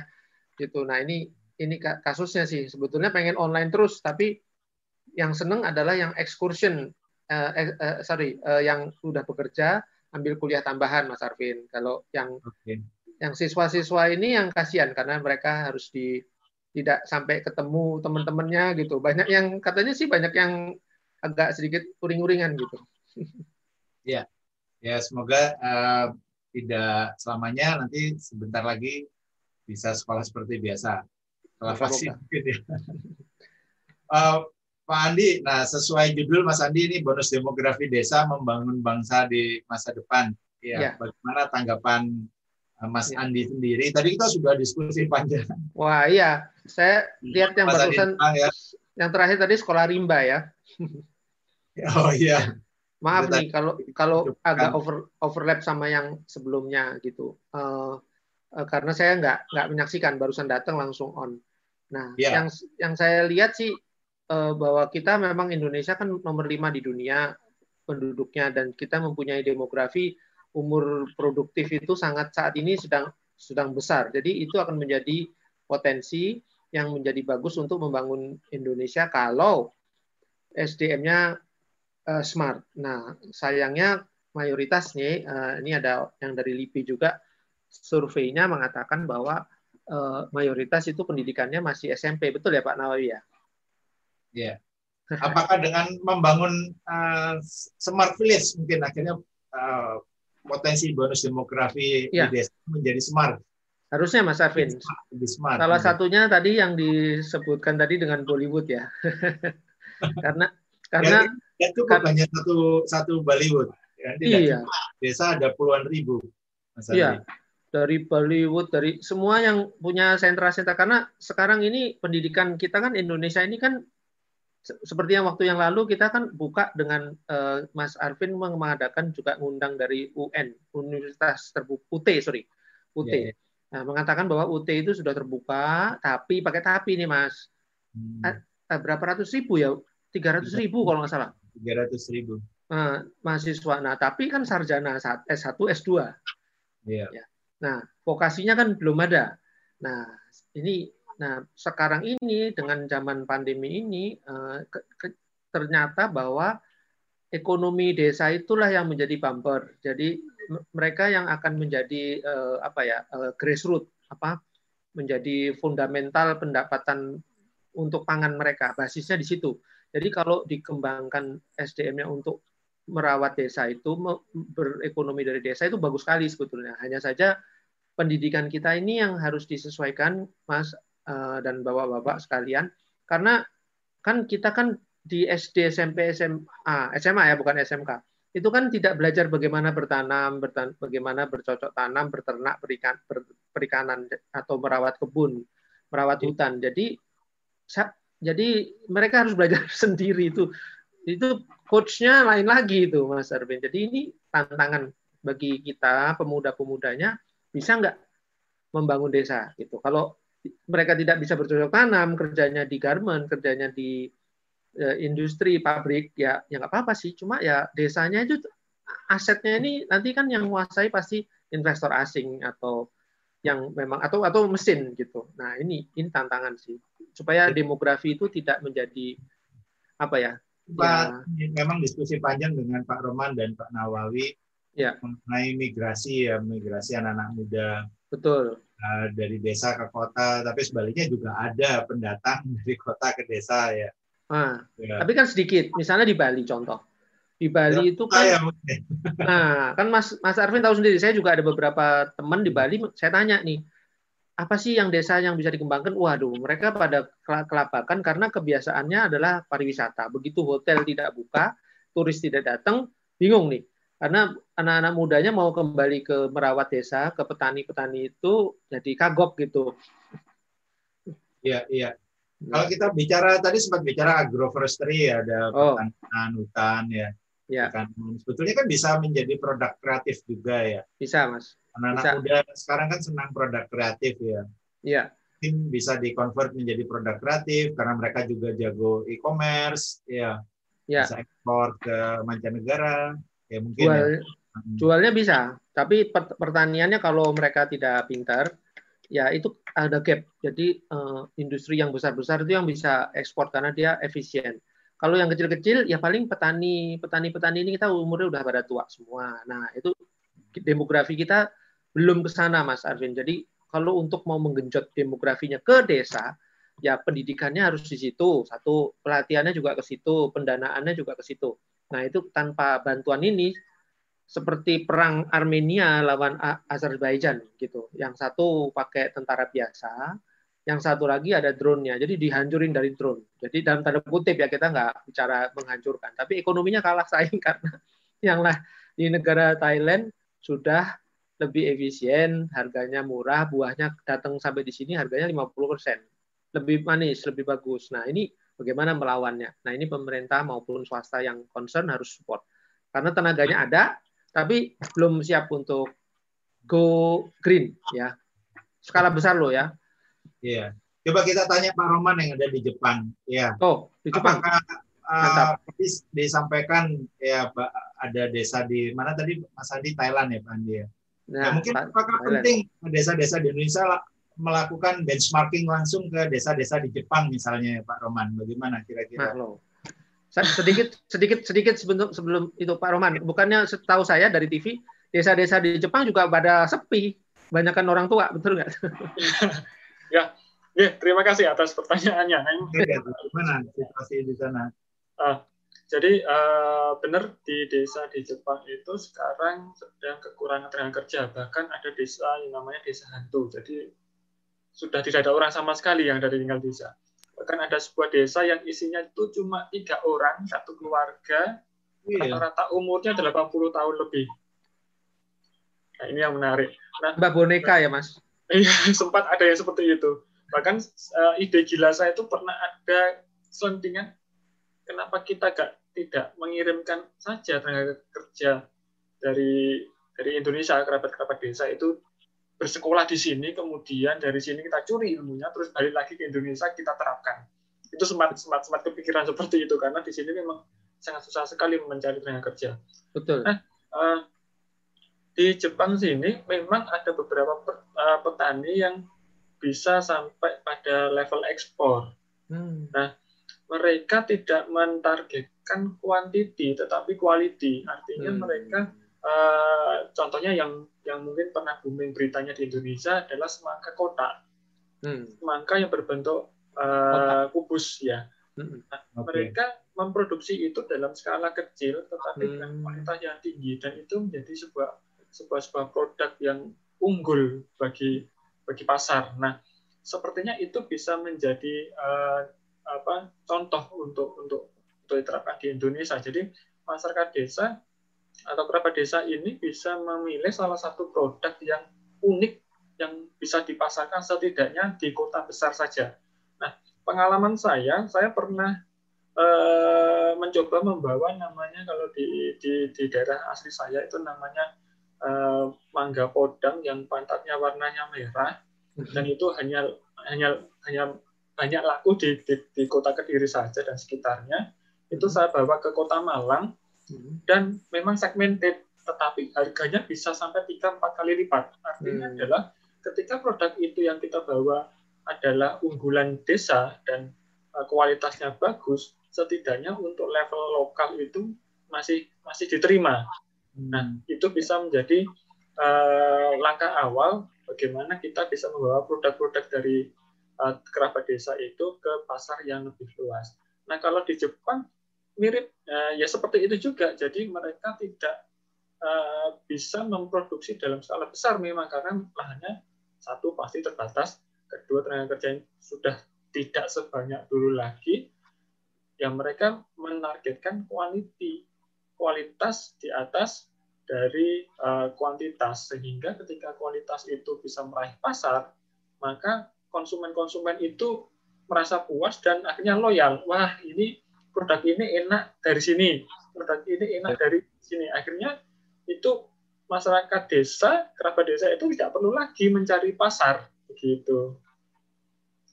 Itu pengalaman dari teman-teman dari desa-desa di Jepang. Oke. Ya, saya pernah melihat buah, Bapak tahu buah berenuk ya, berenuk. Kayak semangka, tapi bukan semangka. Bahasa Indonesia berenuk. Kayak buah Majapahit, tapi bukan. Berenuk. Ya, saya itu banyak sekali tumbuh di Bali, saya lihat ya. Ternyata itu banyak dipakai bioteknologi untuk obat kanker, ya, dan sebagainya lah. Tapi di sini tidak dipetik, bahkan tidak dimakan karena rasanya pahit. Buahnya kayak semangka besar. Nah, saya terbayang apakah mungkin ya ada pihak industri yang mendekat ke desa ya. Kalau kita bicara bioteknologi ya. Untuk medical ya kita memang belum sampai ke sana juga ya. Kalau kita punya kan sebetulnya banyak sekali sumber daya tanaman kita, buah-buahan kita yang bisa mengisi itu ya sebetulnya ya. Nah, benar. Jadi memang beberapa produk Indonesia yang berasal dari desa itu sebenarnya pangsa pasar di Jepang itu banyak. Ada namanya ilas-ilas kalau di Jawa. Atau porang, iya. Beda ya. Nah itu produk itu sebenarnya pangsa pasarnya di Jepang itu tinggi, tetapi karena masa tanamnya cukup lama 2 tahun dan masyarakat Indonesia terutama masyarakat petani itu butuh fresh money dengan cepat gitu ya, jadi mereka kurang tertarik karena terlalu lama masa tanamnya. Tetapi ada petani yang berasal dari Nganjuk.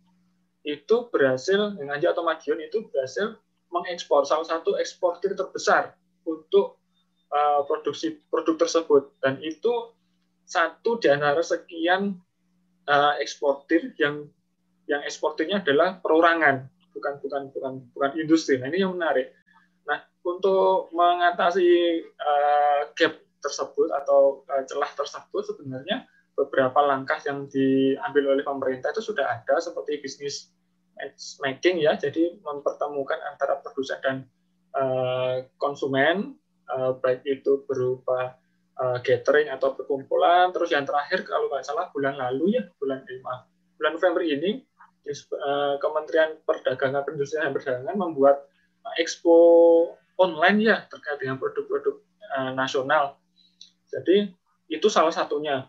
Terus dengan adanya internet yang semakin maju, koneksi internet yang semakin baik, kemudian meskipun transportasi juga masih menjadi kendala, itu nanti bisa menjadi media untuk mempromosikan, begitu. Ya, oke. Saya sapa dulu Pak Nawawi, Pak Roman. Ya, tadi Pak Nawawi, Pak Roman bicara peluang ekspor ya. Sebetulnya banyak hidden potensial dari desa untuk diekspor ke Jepang atau mungkin ke negara-negara lain. Nah, tapi sebetulnya kan kalau kita bicara desa yang jumlahnya luar biasa besar di Indonesia, sebetulnya kalau kita memperkuat basis circular ekonomi desa sendiri kan bisa menjadi sebuah kekuatan ekonomi untuk mereka sendiri ya, kira-kira Pak Nawawi. Ya, betul sekali Pak Arvin. Jadi kebetulan saya dengan tim ini sekarang sedang mengkaji tentang desa-desa yang awalnya sebagai kantong-kantong TKI, Pak Arvin. Jadi kita mengkaji beberapa desa di Jawa ini yang dulunya sebagai kantong TKI, terutama ke daerah Gulf area, kayak semacam ke Arab Saudi, ke Qatar, ke Jordan, dan lain sebagainya macamnya, gitu ya. Nah, sekarang kita menemukan fenomena yang menarik, Pak Arvin. Jadi, sebagian besar desa-desa kantong TKI kita ini sudah sedikit sekali yang pergi ke Gulf area, ke Saudi Arabia, ke Qatar, gitu ya, bahkan ke Malaysia. Tapi mereka sekarang cenderung mencari peluang ke negara-negara maju yang relatif lebih pasti hukumnya, begitu ya, seperti Korea dan Jepang. Nah, yang menarik dari adanya proses migrasi internasional ini, banyak sekali orang-orang yang bekerja di negara-negara maju seperti di Jepang dan Korea ini, mereka umumnya balik lagi, Pak Arvin, balik lagi ke desanya dan membangun desanya. Di Pati misalnya kita temukan ada satu desa tadinya itu mayoritas bekerja di Saudi Arabia, di Malaysia. Sekarang sudah tidak ada lagi. Kebanyakan mereka bekerja di Korea dan Jepang. Tapi yang menarik adalah karena pendapatan TKI kita di Jepang dan Korea ini cukup tinggi, remittance yang masuk ke desa juga sangat tinggi dan berakibat positif terhadap ekonomi di desa tersebut, begitu ya. Dan bahkan mereka yang sudah bekerja di Jepang dengan di Korea, karena mereka biasanya ada batas waktu tertentu, balik ke kota desanya, membangun desanya. Di Pati itu sekarang ada desa, Pak Arvin, sentral peternakan ayam. Nah, yang menariknya lagi, peternakan ayam ini bekerja sama dengan perusahaan-perusahaan Korea. Jadi mereka punya link, gitu ya. Bagaimana mereka bekerja sama dengan dulunya, dengan bekerja di orang Korea di Korea, balik ke kampungnya, masih tetap bekerja sama. Nah, ini kami melihat ada peluang sebenarnya. Apalagi kalau kita bicara bonus demografi, Indonesia itu satu-satunya negara dari 5 negara yang penduduknya sangat besar, yang punya potensi. Dalam artian, kita sendiri, Pak Arvin, di 2030 sampai 2045 itu, kita sendiri yang punya peluang bonus demografi. Cina sudah, India sudah, Brazil sedang on the way. Jadi sebenarnya kita menangkap peluang nanti ke depan ini. Karena Cina sudah lewat ya, India sudah lewat, mereka sudah berhasil, Korea sudah berhasil. Nah, tinggal kita sebenarnya, kita bisa menangkap sebenarnya peluang ini dalam konteks migrasi internasional.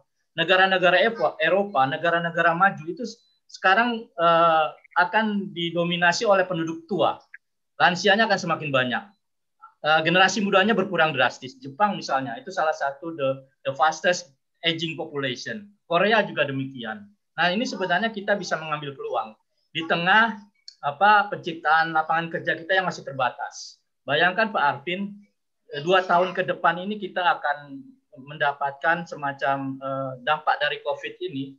TPT kita diperkirakan akan meningkat 2 kali lipat, dari 7 juta menjadi 14 juta. Ini beban yang sangat sangat berat tentunya. Dan tentunya ini juga akan mempengaruhi generasi muda sekarang yang notabene adalah calon-calon peluang emas kita di bonus demografi puncaknya nanti itu di sinilah sebenarnya. Makanya kemudian kita bisa melihat peluang ini sebenarnya ke depannya. Bagaimana negara-negara maju kekurangan tenaga kerja, sementara kita kelebihan tenaga kerja yang produktif. Nah, bagaimana ini kemudian diolah menjadi sebuah peluang. Bagaimana tenaga kerja kita disiapkan sehingga bisa meraih peluang emas ini, terlepas dari dampak negatif atau positif migrasi internasional. Tapi saya melihat ini sebuah peluang positif. Jadi ada semacam alternatif sumber, gitu ya. Tidak hanya berasal dari domestik, tapi juga kita bisa mengambil manfaat dari luar melalui adanya peluang pasar tenaga kerja muda kita yang bisa bekerja di negara-negara maju, gitu ya. Karena biar bagaimanapun mereka yang sudah bekerja di negara maju pulang ke daerahnya masing-masing tentunya membawa etos kerja di sana, gitu, yang tentunya berdampak positif, terutama kalau kita bicara mereka yang ingin kembali ke desa, gitu ya. Tentunya ini bisa menjadi semacam bridging knowledge dari negara maju masuk ke desa, mereka bisa membangun desanya. Banyak contoh-contoh desa-desa mantan PMI kita yang sekarang malah maju, Pak Arvin, dan itu dibangun oleh mereka-mereka yang dulu bekerja di luar negeri, begitu. Taruhlah yang bekerja di Jepang dengan Korea, begitu. Banyak sekali contoh-contohnya dan ternyata mereka berhasil membangun desa dan membangkitkan ekonomi desa mereka sesuai dengan potensi mereka yang punya. Jadi saya sangat optimis sekali kalau lagi nih ya, kalau penyiapan, pelatihan, keterampilan generasi muda kita yang sekarang ini duduk di bangku SMA dan SMP ini benar-benar digarap dengan dengan baik gitu Pak Arvin. Kalau tidak ya seperti yang saya sampaikan tadi, door disaster gitu ya. Jangan sampai kita menjadi salah satu contoh negara yang gagal memanfaatkan bonus demografi. Kita bisa belajar dengan Cina misalnya. Cina kan sebelum mereka mencapai bonus demografi itu kan mereka banyak cara yang mereka lakukan. Contohnya misalnya mengirim banyak pemuda mereka sekolah keluar, kemudian biarkan balik ke Cina, kemudian membangun ekonomi gitu ya. Sama juga dengan Korea Selatan, sama juga dengan India. India membangun begitu banyak vokasi, begitu banyak politeknik di sana yang kemudian menggerakkan ekonomi desa di sana. Nah, kita juga membangun SMK kita, merevitalisasi SMK kita, ya mudah-mudahan upaya ini benar-benar on the track gitu ya, sehingga di tahun 2030, 2045 anak-anak muda kita yang sekarang ini yang akan menjadi leading di negara kita pada tahun itu bisa benar-benar sesuai dengan apa yang kita harapkan gitu Pak. Iya. Jadi anak-anak muda sekarang ini apa generasi pandemi ya? Ya betul. Sudah produktif SMP SMA khususnya di desa ya. Betul. Betul. Ya mungkin memang betul ya kalau kita dorong bekerja di luar kemudian pulang akhirnya membawa transformasi ke desanya dari ilmu disiplinnya luar dan juga pengetahuan luarnya. Tapi kan tidak semua anak-anak sekolah yang lulus dari desa bermimpi keluar ya. Betul, betul, betul. Lebih banyak yang ke kota ya. Ya, ya. Nah, bagaimana kira-kira supaya yang ke kota itu juga bisa ditransformasi ya? Apa bedanya misalnya ke kota Jakarta sama ke Korea, ke Jepang ya? Kira-kira bagaimana?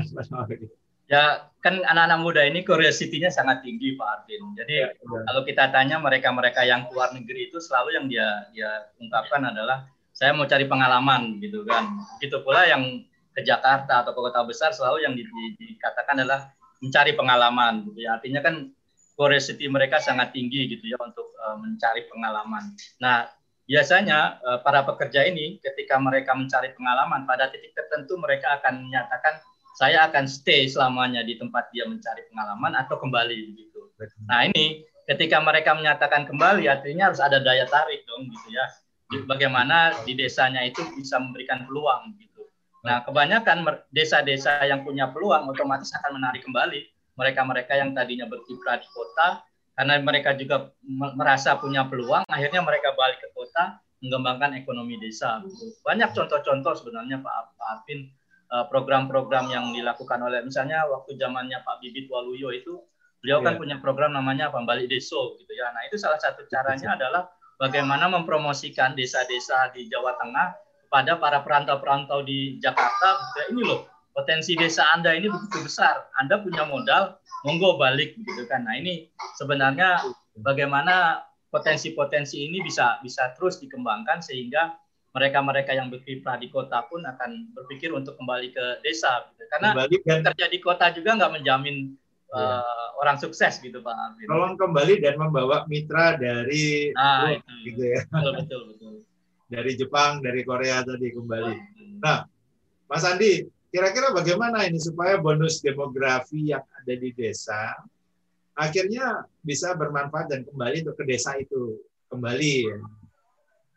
Ya, tadi salah satunya narasumber sudah luar biasa. Yeah. Sharingnya Pak Roman mengatakan bahwa Pati,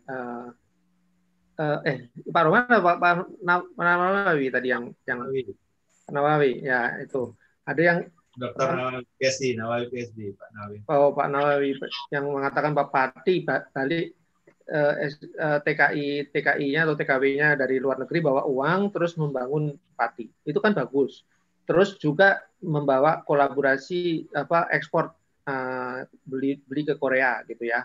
Yang Korea yang beli bahan bakunya. Nah, kita yang ngerjakan itu bagus kayak gitu kalau banyak.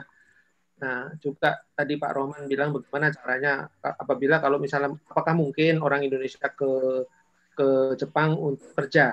Nah, tapi tadi ada kata-kata Pak Nawawi mengingatkan vokasi di India, di Cina itu hebat banget, sekolahnya banyak banget. Kita vokasinya BLK kita, SMK kita totalnya baru 1.100 total nih, baru 1.100. Satu SMK aja 1.000 orang itu cuma 1 juta loh. Tenaga kerja kita berapa juta? Belasan juta. Itu berarti ya saya iya masih gapnya ini masih jauh. Nah, ini yang mengejar berapa tahun lagi? 10 tahun ke depan 2030 untuk membangun berapa 1.000 lagi dalam waktu 10 tahun itu atau 10.000 lagi. Nah, ini sanggup nggak? Nah, di sini apa namanya battleship kita, perjuangannya Indonesia ini, SDM-nya sudah ada, udah lahir, bagus Pak Nawawi bilang sudah ada. Cuma education-nya siapa yang membekali mereka? Karena kalau swasta jelas pasti harus pakai duit. Ya, kalau pemerintah lah ini, pemerintah harusnya juga membangun sebesar-besarnya. Cuma kan terkendala dana. Apalagi sekarang Pak Menteri yang baru mengatakan bahwa sistemnya sistem pendidikan bebas. Nah, bayangin nih, bebas merdeka. Milih sendiri loh Mas Arvin itu, mata kuliahnya milih sendiri. Apa nggak mumet guru-gurunya? Nah, bagaimana caranya dicocokin gitu loh. Kita ini kan ya maaf ngomong aja ide ya. Bagaimana caranya supaya ekonomi kita juga terjaga dengan mereka juga di vocation, di mana vokasi kita juga masih jauh. Maksudnya jauh unitnya ya, itu unitnya terdikit. Jadi ada tapi sedikit. Nah, untuk yang seperti tadi cerita-cerita yang tadi di desa-desa itu dikembangkan Mas Arvin. Salah satunya di Bollywood, bagaimana mendidik supaya mereka bisa bikin film, bisa diekspor. Nah, bagaimana bisa bikin itu Mas Rohman, idamame, ekspor ke Jepang. Sebaliknya, jangan kita beli saja semangka kotak dari Jepang, tapi kita juga ekspor edamame, ekspor timun Jepang ke Jepang, ekspor apa namanya ikan sidat itu Pak, ikan sidat.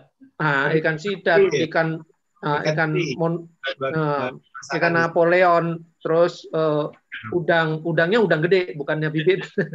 Nah, bukan bibit. Kalau jual bibit nanti yang untung yang menggede ini tuh kita dapatnya cuma berapa ratus perak, mereka dapatnya ratusan ribu. Nah, kayak gitu tuh yang gapnya itu di pendidikan dan pendukungan mereka itu aja sih. Tapi orangnya udah ada dan lahannya ada. Nah, ini selama kita tidak pinter, maaf nih, jangan sampai nanti kita malah justru kita jadi buruhnya saja.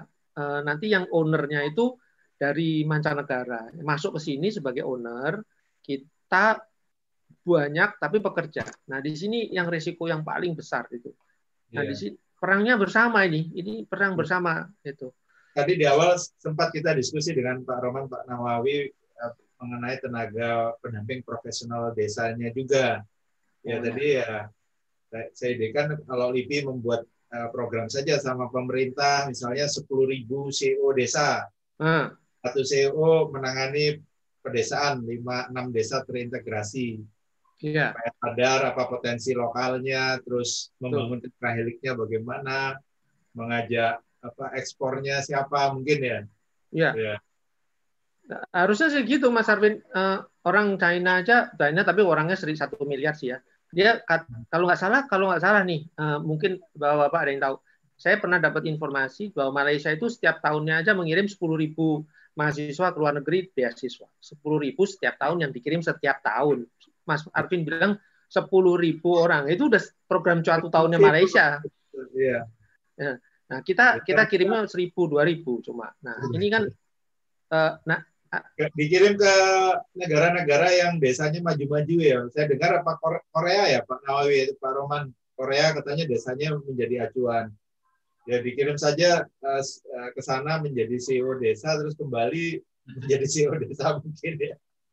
Ini pikiran ini aja simpel ya. Iya. Nah, Mas Arvin, sekarang aja perusahaan itu kan Indonesia ini kan ada bangun infrastruktur aja. Itu kan infrastrukturnya karena kita kurang dana, kita bilang bahwa oke, tolong bantu dana. Oke, kita bantu dana dengan syarat. Salah satunya adalah bahwa pekerjanya sebagian dari kami. Nah, kan ya saya nggak sebut negaranya mana deh. Pekerjanya juga datang dari mereka karena investasi duitnya dari mereka, pekerjanya dari mereka. Nah, loh, kita kebagian apa ya? Workernya aja blue collar ya. Yang untuk yang tenaga angkut, tenaga poles, tenaga pasang yang low wage. Nah ini karena apa? Pendidikannya emang gitu sulit ya. Kecuali kalau kita mau kirim seperti yang seperti Pak Nawawi bilang, kita ke Korea, ke Jepang atau ke Taiwan jadi TKW, TKI. Tapi ini kan pandemi. Pandemi ini masih bisa jalan 1 tahun lagi. Itu mereka sekarang jumlahnya kan diperkurangi jadi berapa itu tinggal 20%.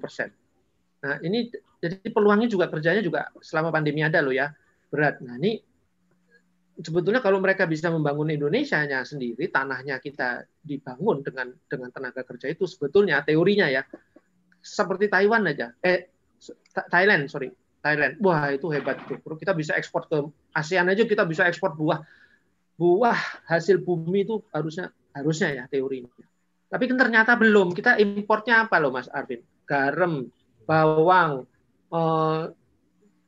mangga, bawang putih, bawang merah, durian. Durian, terus apa? Daging kita import, kerbau kita import, sapi kita import, susu kita import. Gimana? Gitu. Iya. Kira-kira bagaimana Pak Roman? Kira-kira dari Jepang, desa-desa di Jepang sendiri, apakah ke depan tidak ada bonus demografi? Iya. Karena tadi ada desa isinya cuma 3 orang, 5 orang. Iya. Apakah mungkin akhirnya ada pertukaran desa? Gitu ya. Kira-kira bagaimana itu? Nanti Mas Rohman buka comblangin aja, Mas. Ya, sedikit meneruskan informasi dari Pak Andi. Kasakusuk dari teman-teman penggerak tanaman kurma di Indonesia, diperkirakan 5 tahun lagi kita akan impor kurma dari Thailand. Karena kurma ditanam di lahan gambut. Ini yang menarik. Padahal lahan gambut terluas di dunia dari Indonesia. Kita baru mulai karena kita baru tahu begitu. Untuk pohon kurma kita membutuhkan minimal 5 tahun untuk bisa berbunga untuk pertama kali. Berarti kalau kita menanam sekarang baru 10 tahun lagi kita bisa menikmati kurma made in Indonesia. Itu sedikit informasi tambahan. Bicara tadi sempat bicara lahan gambut. Memang kita lahan gambutnya kan terluas di dunia, tapi kan dikuasai oleh industri ya, terutama apa ya, mungkin CPO ya mungkin ya. Apakah tidak ada sebuah program menyerap lahan gambut pelan-pelan ya, berapa besar yang di manage oleh industri, tapi ada juga yang harus di manage oleh masyarakat ya, untuk menanam yang diinginkan masyarakat dibina oleh industri itu. Ya, karena saya nggak tahu nih presentasinya apakah masih jauh antara yang dikelola oleh masyarakat lokal dengan yang dikuasai industri. Ya, bagaimana penerapan? Ya, untuk gambut memang sebagian besar itu dikuasai oleh industri besar. Tetapi kita masih punya instrumen bahwa tanah adat itu merupakan domain dari masyarakat desa. Nah, kerabat desa ini aware tidak kalau ternyata lahan di wilayah mereka itu bisa mereka kuasai. Dan pernah ada kasus di Kalimantan bahwa lahan adat itu dikuasai oleh industri besar, ternyata masyarakat adatnya tahu itu lahannya mereka, akhirnya timbul dispute atau konflik. Itu sempat diangkat di isu nasional.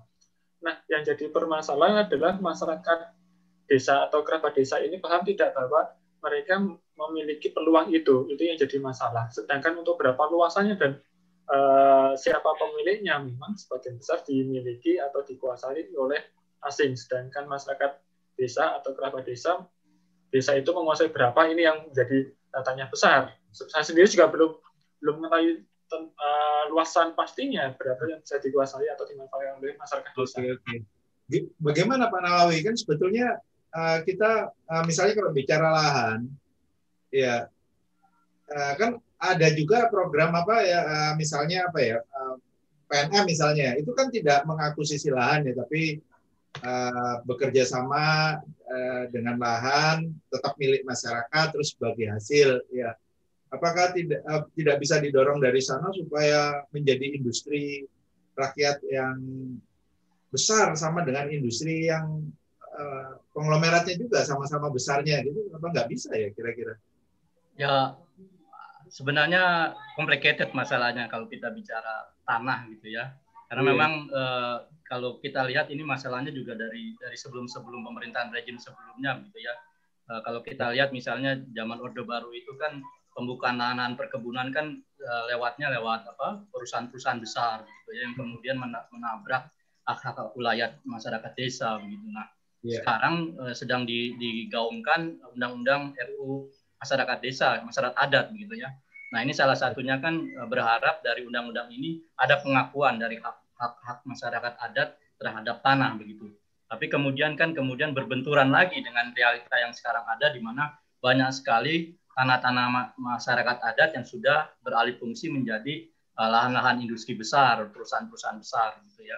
Taruhlah misalnya kalau di Sumatera itu mayoritas sudah dikuasai oleh perusahaan-perusahaan asing yang bergerak di bidang kelapa sawit misalnya. Bahkan kasus terakhir ini yang sangat miris sekali yang kita lihat di Merauke, 62.000 hektar kebun sawit baru 3 kali lipat dari kota Seoul gitu ya, karena memang perusahaannya dari Seoul.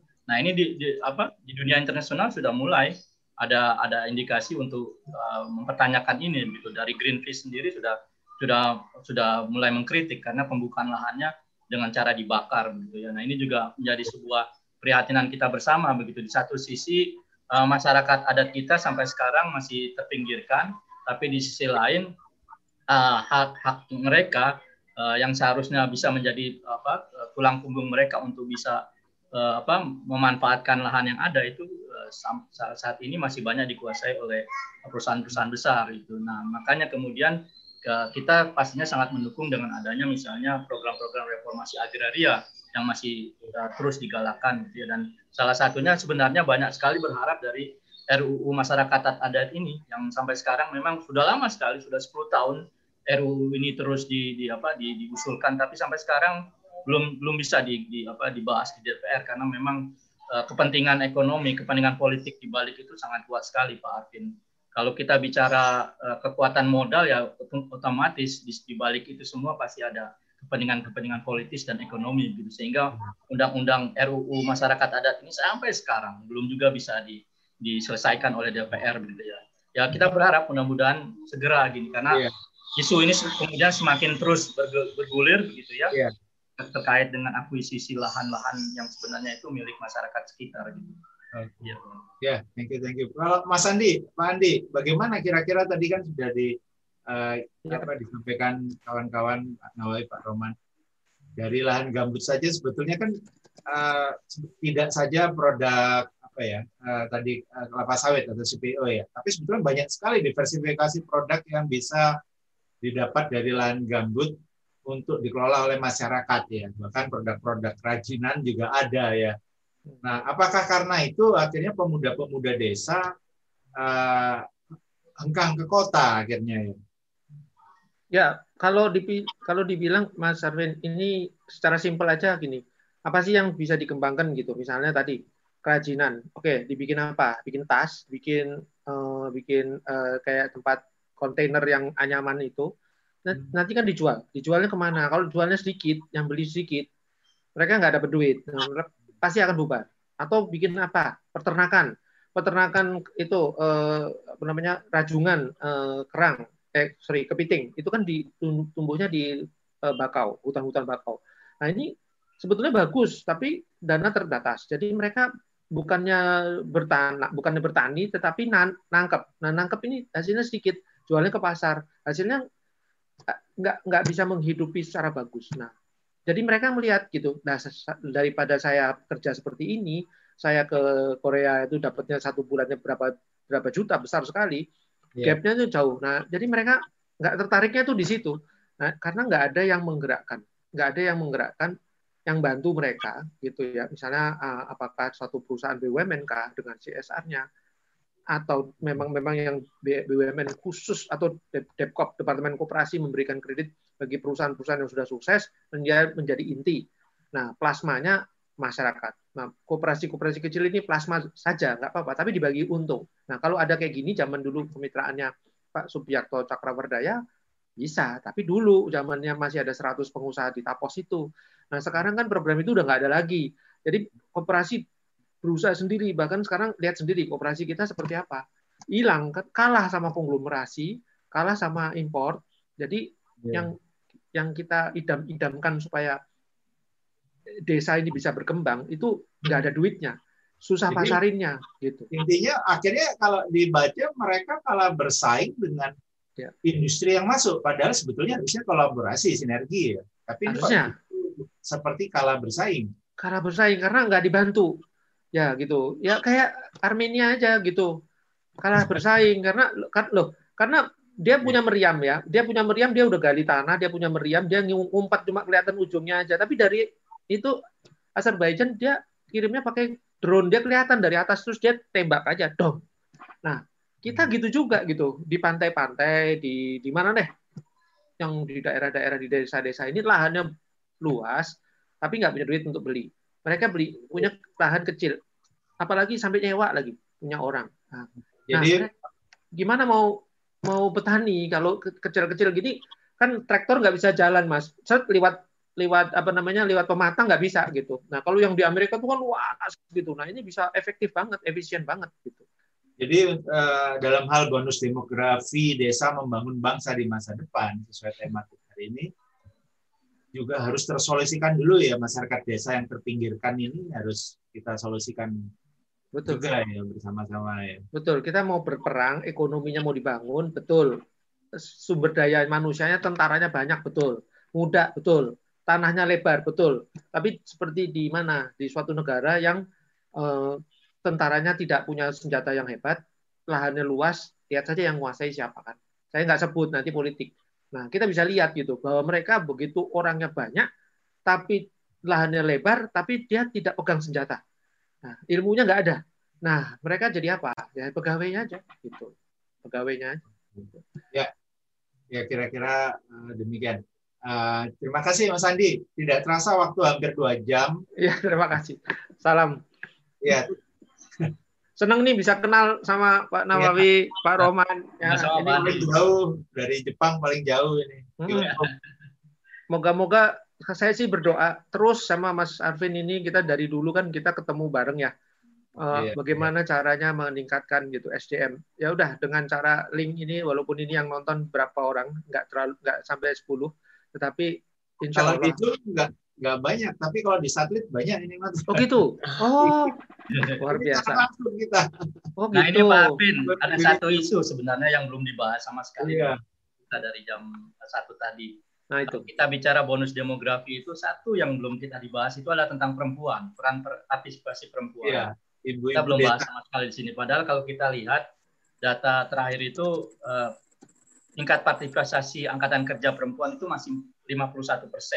Berarti masih ada 49% dari total sekitar 60 juta angkatan kerja kita perempuan itu yang tidak bekerja. Sementara laki-laki sudah 83%. Indikator di desa juga sama. Apa tingkat partisipasi perempuan di dunia kerja itu semakin masih sangat rendah. Ini artinya ada sebuah PR dan ada juga peluang Pak Arvin. Jadi bagaimana kita membangun partisipasi perempuan kita untuk bisa aktif di dunia kerja begitu. Terlepas itu dunia kerja apapun gitu ya. Dunia usaha apapun gitu. Tapi ini juga perlu menjadi perhatian, tidak hanya generasi muda, tapi juga fokus juga kepada generasi muda yang perempuan, karena kalau kita lihat data partisipasi mereka masih sangat jauh gitu ya dibandingkan laki-laki, dan ini tentunya di desa perempuan-perempuan juga punya potensi begitu ya. Bahkan saya pernah beberapa kali intervensi program di desa, kalau tidak ada yang ikut, yang perempuan tidak ikut itu program biasanya kurang berjalan lancar gitu ya. Tapi kalau ada yang diimbangi dengan tenaga kerja perempuan itu bisa menjamin program itu juga jalan sukses gitu. Jadi ini juga penting Pak Arvin untuk kita ingatkan. Iya, jadi peningkatan skill di desa juga ya. Iya betul. Ya remaja-remaja perempuan di desa, setuju, saya sepakat. Nah. Hari ini tidak terasa waktu sudah hampir 2 jam ya. Nanti masyarakat bisa menonton kembali, ini kebetulan juga di-record di YouTube, jadi bisa ditonton kembali di YouTube TV Desa On terus. Nah, sebelum kita closing, kita ingin mendengar dulu satu persatu rekan narsum pesan-pesan, semangat-semangat kepada kerabat desa dan masyarakat seluruh Indonesia tentang masa depan bangsa Indonesia dan juga desa Indonesia. Ya, terima kasih. Silakan dari Pak Roman dahulu, dari yang paling jauh dulu. Kyoto, dari Kyoto. Ya, terima kasih atas kesempatan yang diberikan. Sebenarnya ini yang menjadi semangat saya dalam terus belajar bahwa desa itu adalah satu entitas yang sangat besar sekali potensinya. Saya berpesan kepada kerabat desa, terutama pemuda-pemuda desa, kalau ingin bermigrasi, ingin ke kota, jangan lupa balik lagi ke desa. Bagi yang sudah di kota, mari balik lagi ke desa untuk membangun desa. Pertahankan desa untuk kemajuan desa dan Indonesia. Terima kasih. Wah, luar biasa. Jangan lupa pulang Indonesia, tapi Pak Roman. Ya, baik-baik. Ya, semoga sukses di Jepang. Amin, amin. Ya. Nanti kabar-kabarin pada saat PSD graduate ya, graduation. Ya. Terima kasih. Ya, ya, siap. Terima kasih. Ya. Silakan Mas Andi. Oh ya, makasih. Boleh nanya dikit, ini agak pribadi sih. Mas Rohman udah family atau belum nih? Belum. Cari orang ke Jepang aja ya Mas ya, buat sinergi ya. siap. Ya, ya. Sudah ada, jangan-jangan di Jepang. Iya, oke. Ya kalau belum punya calon. Oke, terima kasih dari saya. Ya, saya terus, saya juga dosen sudah dari 2003, jadi 17 tahun. Terus selama masih kuat, ya moga-moga selain kerja proyek, tapi sekarang proyeknya juga online. Nah, saya harap juga kerja. Saya sekarang mendukung online ke daerah-daerah, SDM, ada beberapa komunitas dan juga yayasan pengembangan desa kayak kemarin ya Mas Arvin, ada yang Indonesia Emas, yang Profesor Marsudi, yang disponsori Telkom dan juga yayasan-yayasan yang lain, dan juga kolaborasi dari berbagai network. Moga-moga misalnya dari LIPI atau dari Kyoto, dari manapun yang mempunyai potensi-potensi itu, mari kita tarik, ajak-ajak supaya SDM kita ini, karena jumlahnya jutaan, belasan juta yang 52% masih pendidikan masih SMP ke bawah, di mana 48% masih bolong, artinya masih belum berpendidikan tinggi. Nah ini mari kita vokasinya kita kembangkan bersama supaya desanya tidak hanya sebagai pemudi yang siap kerja tapi low education itu. Semoga bisa lebih berdaya, lebih smart worker, hasilnya juga bisa menyaingi produknya, tidak hanya sebagai pegawai. Demikian Mas Arvin, Mas Nawawi, Pak Nawawi, Pak Roman ya. Semoga ke depan lebih banyak knowledge worker ya di Indonesia daripada technical worker ya. Ya, smart worker betul. Mas Andi. Ya. Silakan Pak Nawawi PSD. Oke, kalau saya singkat aja Pak Arvin, jadi kerabat desa harus optimis gitu ya. Kedepannya desa itu malah akan menjadi andalan bagi ekonomi kita untuk bangkit gitu ya, terlepas dari berbagai permasalahan yang ada sekarang. Tapinya juga kerabat desa harus bisa memaksimalkan potensi yang ada di desa dengan cara ya tentunya bisa belajar dari desa-desa lainnya, bagaimana desa lain bisa mengembangkan ekonomi yang ada gitu, sehingga kemudian masyarakat desa kita semuanya bergerak maju menggunakan teknologi, terutama teknologi digital yang sekarang dan yang akan datang akan terus berkembang gitu ya, sehingga masyarakat desa juga tidak tertinggal dengan aplikasi teknologi digital. Saya pikir itu yang bisa saya sampaikan, Mas Apil. Ya. Amin. Ya. Terima kasih, Pak Nawawi. Luar biasa hari ini kerabat desa, pemirsa yang budiman, kerabat desa yang budiman, kita banyak sekali sudah mendapatkan berbagai pengetahuan baru dan wejangan-wejangan dari para narsum-narsum dari segala penjuru Nusantara dan dunia, ya, Jepang, ya. Terima kasih kehadiran para narsum budiman hari ini. Para kerabat desa budiman, kita akan jumpa lagi di Talk with Arvin episode berikutnya. Talk with Arvin bukanlah hanya sekedar acara tayang TV adu ilmu para narsum yang berujung berpotensi menjadi perpecahan masyarakat meskipun berating tinggi. Namun Talk with Arvin adalah sebuah acara tayang TV yang merangkai ilmu para tokoh narsum-narsum hebat di negeri ini menjadi solusi dan berbagi pengetahuan bijak bagi yang menontonnya abadi sepanjang zaman. Sampai tayang kapanpun, terus bermanfaat bagi masyarakat, merajut pengetahuan dan budaya bangsa. Sampai jumpa di Talk with Arvin berikutnya. Terima kasih. Matur sesama. Assalamualaikum warahmatullahi wabarakatuh. Om Santi Santi Santi Om. Salam sejahtera, salam kebajikan, namo budaya.